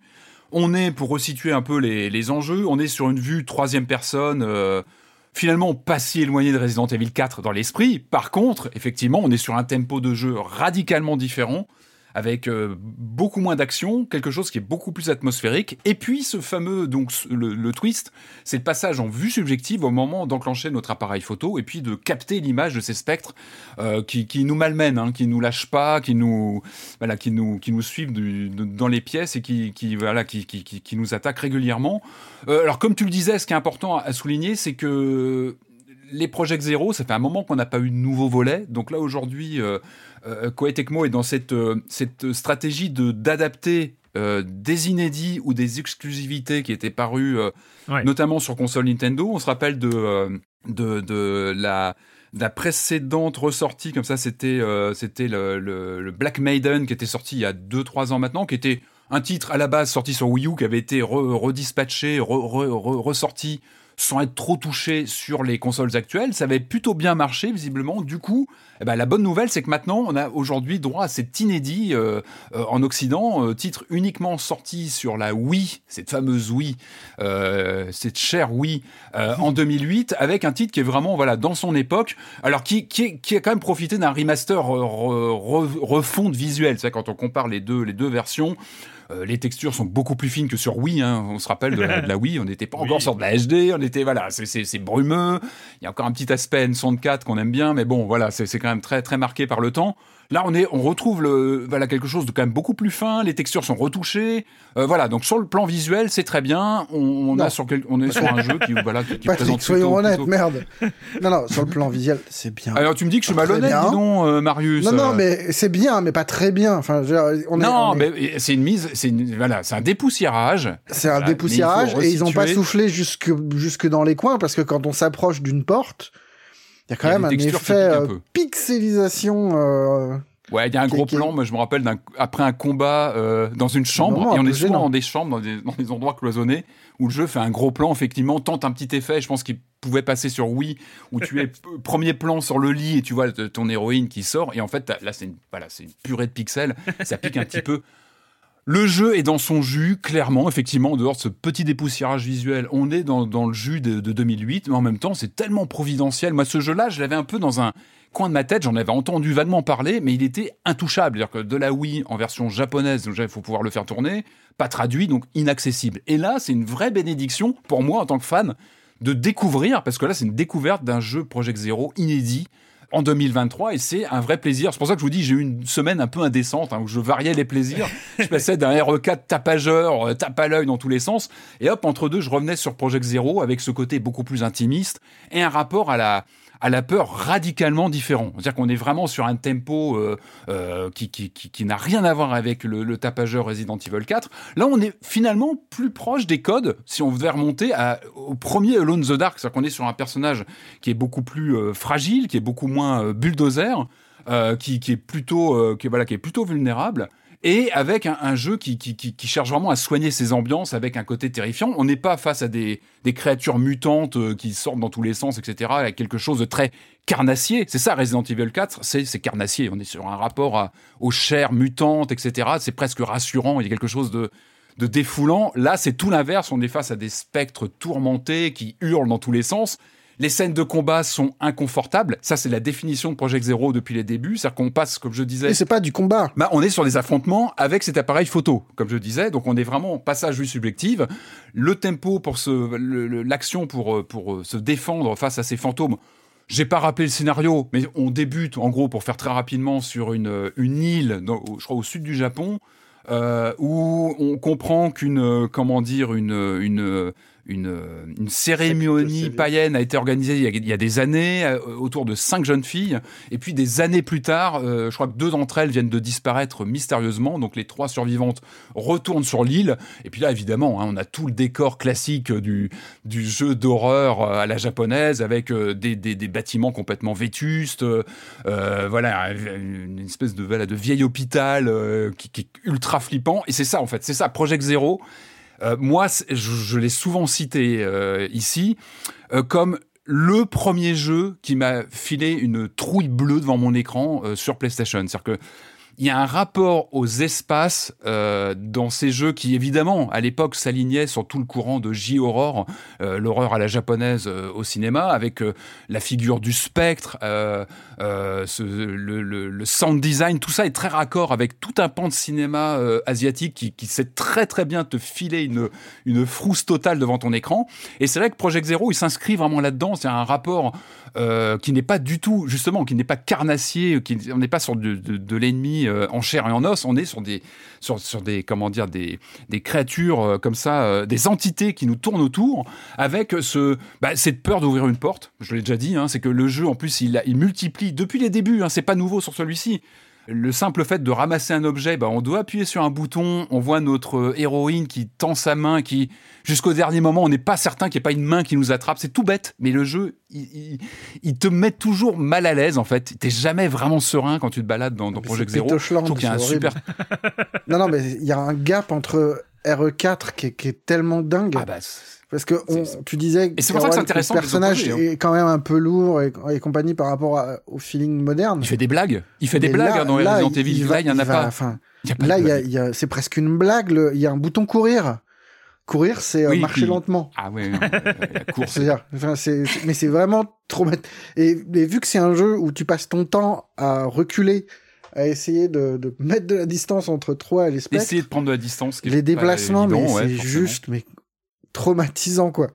T'es là, t'es en vue FPS à travers ton écran, t'essayes de reculer, tu te cognes contre un mur, tu sais qu'il est là, mais tu sais que t'essayes de pivoter sur... C'est un jeu vraiment qui fout la trouille. Vraiment. Et c'est pour ça que je pensais, moi je renvoie presque aux fondamentaux d'un Alone in the Dark où t'étais jamais complètement à l'aise avec le gameplay. Alors est-ce que c'était voulu plus ou moins, c'est la grande question, ou les premiers Resident Evil. Et là on a clairement cette composante, non seulement tu incarnes une héroïne très vulnérable, alors il y a toujours, je dis que c'est un jeu dans son jus et c'est flagrant à l'écran, c'est-à-dire que là on a une nana habillée en soubrette, ça fait vraiment partie de ces codes de Project Zero depuis les débuts et qui crée une sorte de dissonance entre... vraiment la réussite des ambiances, c'est-à-dire que quand on ouvre une porte, on se demande toujours qu'est-ce qui va nous sauter dessus. En plus, le jeu, il a un usage, comme je disais, assez bien orchestré des jumpscares. Il y en a régulièrement, mais pas tant que ça. Et quand elles arrivent toujours à des moments où tu t'y attends pas forcément. Et au point où moi, j'ai développé un traumatisme dans les Project Zero, notamment, c'est quand je sais que je viens d'attraper une clé, où en gros... sous-entendu, il faut que tu ailles là-bas, à l'autre côté d'une pièce plus loin. Et là, je me dis, attends, le jeu, il sait que je vais repasser dans tel couloir, il va me envoyer un truc, il va me tomber un spectre sur le nez, et en général, ça loupe pas, mais t'es dans l'appréhension. Et c'est moi, vraiment, je savais pas, vraiment une force, je déjà fait cette zone, et là, t'as un truc qui arrive, et t'es... Et c'est tout bête, mais et en dehors, effectivement, de ce look quand même qui est très marqué dans le temps des héroïnes, enfin, je le redis, mais c'est vrai que ça, c'est pas forcément le truc le plus glorieux de la série. Par contre, je trouve qu'il y a une science du stress, en fait, que ce soit lors des combats qui sont jamais confortables. Ils ne sont pas confortables en termes de gameplay, c'est-à-dire que t'es toujours dans des endroits exigus, que ton pauvre appareil photo, t'es pas à l'aise, t'es pas Léon Kennedy, hein. T'envoies pas des petites vannes quand tu viens de tabasser un fantôme, parce que déjà, ce sont des spectres, donc tu n'as jamais ce côté un peu... c'est pas drôle, il n'y a pas ce côté presque paroxysmique lorsque tu viens de battre un énorme boss gigantesque dans RE4 qui tombe par terre, là, que tu lui marches dessus. Il n'y a jamais ça. Il n'y a jamais ça dans Project Zero. Project Zero, l'affrontement avec un spectre par caméra, appareil photo interposé, ça finit toujours dans des hurlements pétrifiants. T'as une ambiance délétère à la maison, hein, quand tu joues à un Project Zero. Je vous dis, prévenez un petit peu l'entourage parce qu'on est vraiment dans une atmosphère très singulière. Mais en plus, j'y joue sur Switch parce que c'est aussi une série qui a une sorte de volonté d'expérimentation, même en termes de mécanique. C'est-à-dire que je parlais du jeu Wii U qui a été réédité, qui avait vraiment été pensé pour utiliser la mablette. Là, celui-ci, il y a encore cette capacité à jouer avec les gyroscopes. Moi, j'adore ça. J'adore ce genre de choses. C'est-à-dire que là, on peut vraiment jouer sur la Switch ou bien avec la manette en dockée ou avec aussi, la console comme ça en portable. Et on va pouvoir... comme ça, orienté, comme si on tenait une caméra, en fait. Et ça, c'est tout bête, mais ce côté un petit peu mimétisme, bah, il contribue clairement à l'esprit. Alors après, peut-être pour résumer, j'ai envie de dire, pour moi, on est vraiment sur une bonne cuvée au sein de la série. C'est vrai que le précédent Black Maiden était un petit peu foutraque, même en termes de narration, on se perdait un petit peu. Là, je trouve qu'il y a toujours ce système de chapitrage, on a différents protagonistes, on retrouve notamment en dehors de ces jeunes femmes qui reviennent sur les lieux de la mystérieuse cérémonie, on retrouve aussi le policier qui les avait sauvés à l'époque, qui va revenir aussi sur l'endroit et puis qui va faire des découvertes pas forcément très sympathiques. Alors lui, il y a une petite... digression de gameplay aussi, et ça c'est très Wii dans l'esprit, hein, quand on connaît bien la console, c'est qu'on était en pleine vague motion gaming, et du coup l'enquêteur, lui, il utilise une lampe torche qui lui permet de se défendre face aux ennemis, c'est-à-dire qu'il n'a pas ce système d'appareil photo traditionnel. Il y a une petite variation, et là, on est vraiment dans l'ambiance Wii, clairement, avec le gameplay un petit peu sautillant, le repérage de la main à l'écran qui est pas toujours bien foutu. Mais sinon, moi, je trouve que ça marche diablement bien. Alors, il faut aimer ce système de prise de photo où on est en vue subjective. Déjà, il faut adhérer à l'ambiance qui est quand même très singulière et qui peut vraiment être crispante. Mais moi, j'adore ça parce que, encore une fois, ça renvoie à tout un pan de cinéma horrifique. Mais il y a presque un côté, c'est presque le Ghostbuster terrifiant en fait. Il y a un côté chasse aux fantômes avec cette nécessité de cadrer comme ça l'ennemi jusqu'au bout. Je trouve qu'il y a vraiment un rapport qui nous oblige en plus à une proximité qu'on n'a pas forcément envie d'avoir avec les spectres en question. Ça s'appelle Project Zero. le titre. Le masque de l'éclipse lunaire. Bon. Mais j'aime le fait que tu t'attaches à le dire en entier à chaque fois. Mais oui, non mais c'est vrai. Il faut... Et je peux dire, non, juste un détail pour finir. Vas-y. C'est un jeu où j'ai eu peur de mon ombre une fois. Et quand tu atteins ce point-là, tu sais, quand tu ouvres une porte et que tu vois une ombre bouger, tu flippes et tu te rends compte que c'est ton ombre. Tu te dis, bon, Project Zero, t'as gagné un truc quand même, t'as réussi un truc. J'ai eu peur de mon ombre. Je le dis, j'assume complètement, je vous le dis ici. J'ai flippé et c'était mon ombre. Voilà. Ok. Moi, je rajouterai un petit mot auto-promo, mais pas pour moi, pour Patrick, qui a eu la chance de parler aux messieurs qui sont derrière le jeu et qui fait une petite page dans l'eBay bientôt. Voilà. Makoto Shibata, qui est le créateur de la série depuis une bonne vingtaine d'années maintenant. Cool.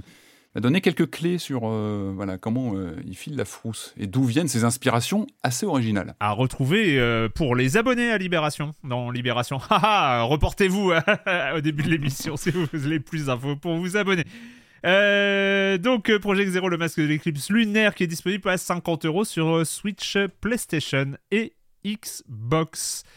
Voilà, et écoutez, c'est terminé pour ce gros programme important sur les jeux vidéo. Et on va terminer avec cette question rituelle à laquelle vous n'allez pas échapper. Et quand vous ne jouez pas, vous faites quoi, Julie ? Alors moi, j'attends avec impatience la sortie du prochain film de Makoto Shinkai, Suzume, qui doit sortir le 12 avril. Oh là là, je vois Marius grimacer. Vraiment, en fait, j'aime beaucoup ce réal, et j'ai particulièrement été touchée par Your Name en 2016, qui avait été un énorme succès et qui j'étais passée complètement à côté. Pour rappel, c'est l'histoire d'une jeune fille qui se réveille dans la peau d'un jeune garçon. Elle vit à la campagne, lui il vit en ville. Ça a l'air hyper de base comme ça, et j'ai vraiment beaucoup aimé le film, mais notamment parce que je trouve les environnements magnifiques. Et j'ai récemment chopé un artbook dédié à Your Name. Bon, il est intégralement en japonais, mais c'est pas grave parce qu'en fait il n'y a que des images, et c'est tous les environnements un peu du film, et c'est magnifique. Si vous aimez les images de météorites qui tombent sur des lacs, c'est le côté porn de Makoto Shinkai. Ah bah ouais, ça marche complètement sur moi. Moi, tu me fous des forêts luxuriantes pendant l'heure dorée, et puis une météorite qui tombe sur un lac, et je suis une femme comblée. Et c'est ce que j'ai eu avec cet artbook, et ça me permet d'attendre un petit peu d'ici avril, quoi. Il paraît qu'il est bien, Suzume. Il paraît qu'il est super. Mais tu l'as récupéré où, cet artbook japonais ? Par un pote qui habite au Japon, je l'ai vraiment saoulé. Oui, d'accord. Qui me le ramène. D'accord. Patrick. Alors moi, je n'ai absolument rien fait d'autre à part le jeu vidéo cette semaine et écrire dessus. Non, allez, je vais vous conseiller comme ça, je vais citer 2-3 films en rapport avec notre petit fil rouge de la semaine quand même, on va dire, qui se dégageait. Allez, j'ai envie de citer... Peut-être de conseiller, si vous ne l'avez pas vu, Ring, c'est tellement une évidence, je ne vais pas forcément citer Ring. Non, mais j'opterais plutôt pour Darkwater de Hideo Nakata, qui pour moi est un grand moment de J-horror, comme on l'appelle, donc de frayeur à la japonaise, avec des ambiances absolument uniques. Donc ça, c'est pour le pan Project Zero. Alors, après, pour Resident Evil, moi, j'ai envie de vous conseiller un des films que j'aime beaucoup, c'est The Wicker Man, de Robin Hardy, de 1973, où on suit un... Bah, Julie, je vois que ça te... Je l'aime beaucoup. C'est plus sérieux que Resident Evil quand même. C'est vrai que Resident Evil, il serait peut-être plus dans l'esprit du remake avec Nicolas Cage, quoi. Mais bon, j'ai toujours pas vu, mais en fait, je m'y refuse. En fait, j'ai un peu bloqué. Je peux pas. Je comprends. Je comprends. Non, mais c'est tellement un monument, l'ancien. Je peux pas. Ils ont plus Christopher Lee en plus, parce que Christopher Lee, c'est peut-être le plus grand rôle de Christopher Lee quand même dans ce film, où il n'est pas du tout le comte Dracula, il joue complètement sur un autre répertoire. Mais voilà, ce côté un enquêteur qui arrive dans un lieu mystérieux, qui enquête sur un rite païen, ça, évidemment ça évoque des choses. Et puis en dehors de ces films, c'est vrai que j'ai une habitude, c'est vrai que j'en parle pas tout le temps comme ça, mais j'ai souvent le soir quand je travaille, je mets la télé en fond. Et souvent, dès que je vois qu'il y a du X-Files qui passe, je mets un épisode parce que ça me fascine toujours autant X-Files. C'est vrai que je trouve que c'est une série qui... aujourd'hui, les premiers épisodes ont une bonne trentaine d'années, si je dis pas de bêtises, facile. Et c'est marrant, je trouve qu'il y a un côté un peu inoxydable. On se rend compte de l'importance. Ouais. Et je trouve que plus les années passent et plus on se rend compte de... Et ça m'avait déjà marqué à l'époque, j'étais tout jeune, mais... Je me rappelle me dire, cette série-là, elle n'est pas comme les autres. C'est une série qui se prend au sérieux. C'est-à-dire qu'on sortait des années 80 quand même, avec d'autres canons de séries télé. Et c'est vrai qu'X-Files... Et là, je suis tombé, c'est tout bête, cette semaine, un soir, sur le Cap, je suis tombé sur l'épisode, je crois que c'est La Horde, qui est connu pour être un des plus crispants qui soit, je crois, de toute la série, avec une famille très ambiance, massacre à la tronçonneuse. Et je crois que c'est La Horde, le titre, si je n'ai pas de bêtises. Je travaille en même temps, mais j'ai vu les images et ça m'a tellement rappelé. Mais quelle série! Alors, c'est inégal, hein. Il y a des épisodes mieux que d'autres. Il y a tout le côté conspiration qui peut parfois être un peu, mais bon sang, qu'est-ce que c'est attachant. Et il y a vraiment ce côté doudou pour moi d'allumer la télé le soir, tomber sur du X-Files. Je vais pas forcément suivre les épisodes entièrement, mais ils sont là. J'entends ce jeu des acteurs, l'ambiance, les téléphones un peu 90s. Voilà, c'est une sorte de doudou. Et voilà, on est entre nous. Je vous en parle, mais ça reste entre nous. Voilà. Bien sûr. Inavouable. Évidemment. Marius. Bah, puisque Patrick recommande des choses recommandables, je vais recommander des nanars, moi. Non, c'est pas... C'est bizarre. Mince. J'ai été voir pour le travail Donjons et Dragons, l'honneur des voleurs. Waouh. Quel courage. Est-ce qu'il y a Jeremy Irons? Tu veux pas aller voir ça parce que toi tu connais Donjons et Dragons. Oui, j'ai même vu le film de 2000 qui m'a laissé des souvenirs impérissables. Ah bah oui. Incroyable. Alors c'est un cran au-dessus du film de 2000, mais en même temps on peut pas vraiment aller en dessous. Oui. Mais c'est nul. Mais enfin, je commence à voir des critiques qui disent non mais c'est chouette et compagnie. C'est un film pour enfants. C'est du en gros c'est les Gardiens de la Galaxie. C'est la formule des Gardiens de la Galaxie où on ne se prend pas au sérieux parce que c'est compliqué de se prendre au sérieux pour faire passer des histoires de barbares, de paladins, de trucs et que ça demande vraiment un investissement. Enfin, dans l'écriture et que c'est très compliqué d'être au premier degré et qu'on risque toujours de déraper, surtout quand on n'a pas un budget de ouf malade.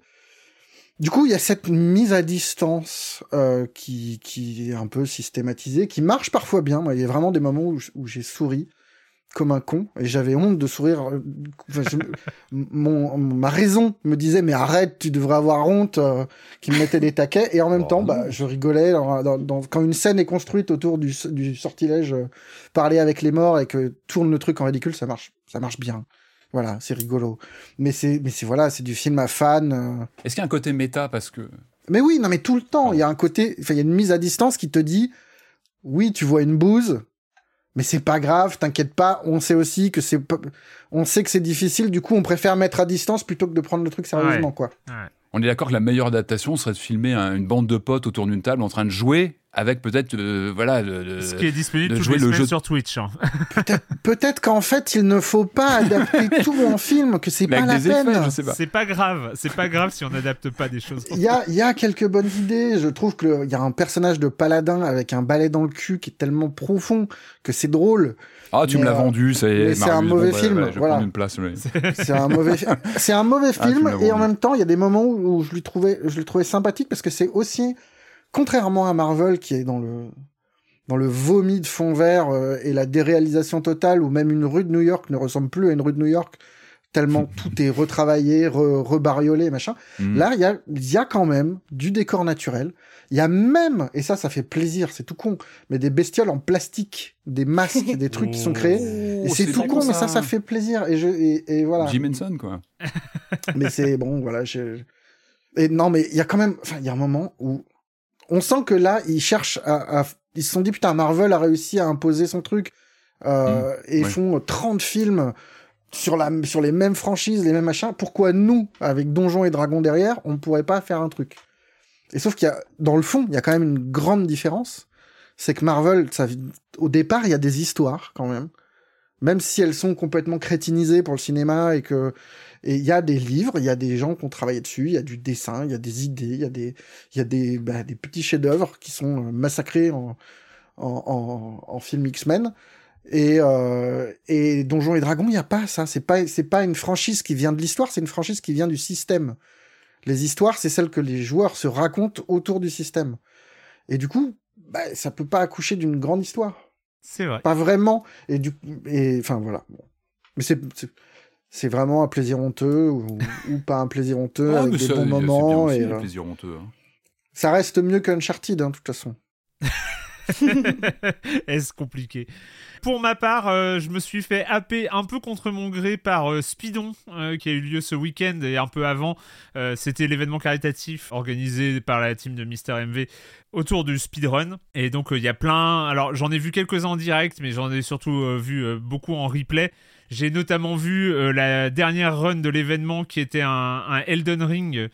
absolument incroyable en N%. Enfin voilà, où il fallait, il n'utilisait pas les glitches, mais il devait aller le plus vite possible à la fin du jeu avec un malus, c'est qu'il devait buter, comment elle s'appelle déjà, j'ai son Malenia nom, Malenia, voilà, merci. Donc on n'est pas obligé de buter Malenia, lui il avait ce malus de devoir buter Malenia. Et en fait, d'une part, Chemist qui fait ça est très bon joueur, hein, parce que c'est un speedrunner d'Elden Ring depuis longtemps. Mais en plus, la vidéo est super. Enfin, il y a beaucoup d'ambiance. Il explique, c'est expliqué, c'est rigolo et tout ça. Franchement, au début, je me suis dit, bon, j'ai regardé et tout, et en fait je me suis fait vraiment prendre dedans. Et j'ai regardé Hades, évidemment, qui est très drôle aussi, parce que c'est un run tout pourri, parce qu'il y a beaucoup de RNG dans Hades, donc si tu chopes pas les bonnes bénédictions, etc. Surtout, en fait, c'est un run from start, c'est-à-dire qu'il devait battre Hades depuis le début du jeu, c'est-à-dire au début du jeu, il y a plein de choses que t'as pas. T'as pas le double dash, enfin t'as pas de deux dash, t'as pas... c'est très très limité, et donc il a quand même réussi à battre Hades, mais c'était laborieux, mais du coup ça rendait drôle. Et évidemment la run dont beaucoup de gens parlent, en tout cas si vous l'avez pas vu, je vous conseille, c'est la run de Culex sur Tetris Grandmaster 2 Plus et Tetris Grandmaster 3 Terror Instinct, et donc c'est des runs de Tetris qui sont absolument folles, avec une performance à la fin qui est incroyable, c'est-à-dire que les niveaux de Tetris qu'il explique, je sais plus quel mode, enfin je me souviens plus, mais à la fin tu dois survivre pendant le générique, alors que les pièces disparaissent. C'est-à-dire tu vois juste ta pièce tomber, et une fois qu'elle est arrivée, elle disparaît. C'est-à-dire tu vois plus le reste des pièces, c'est sur la mémoire, et tu dois survivre tout le générique. Et à la vitesse maximum, évidemment, chose qui avait été réussie par je crois une vingtaine de joueurs, et là le joueur Culex réussit ça en live, en public, réussit la performance de survivre au générique. Et j'avoue qu'il y a un moment comme ça, un peu d'effusion au moment où il arrive, et la performance est assez folle. Il y a plein d'autres trucs, je trouve, sur la chaîne YouTube de Speedon, vous pouvez retrouver tous les speedruns, et c'est vraiment bien mis en scène. Il y a des belles perfs, il y a des jeux totalement what the fuck. Bref, un très très bel événement où je crois qu'ils ont réussi à récupérer une belle somme, un peu plus 1,3 million d'euros je crois, pour Médecins du Monde si ma mémoire est bonne. Voilà, en tout cas c'était très cool à regarder. Bravo à tous les participants de cette édition là. Voilà, bah écoutez, c'est fini pour cette semaine, et puis merci à tous les trois pour ce panel incroyable de jeux vidéo. Jouer à The Wreck, c'est un ordre, on le rappelle. Ouais, il le faut. Et voilà, et à R4 aussi. Mais vous avez déjà joué à R4. Hein. Tout le monde. Project Zero aussi, si vous pouvez. À Project Zero aussi. Et Elden Ring. Ah bah oui, clairement. Jouez, bordel, quoi. Ouais, jouez, bordel. Allez. Vous revenez de manif et vous jouez. On se retrouve la semaine prochaine pour parler de jeux vidéo sur libération.fr et sur les internets. Ciao. Ciao. Salut.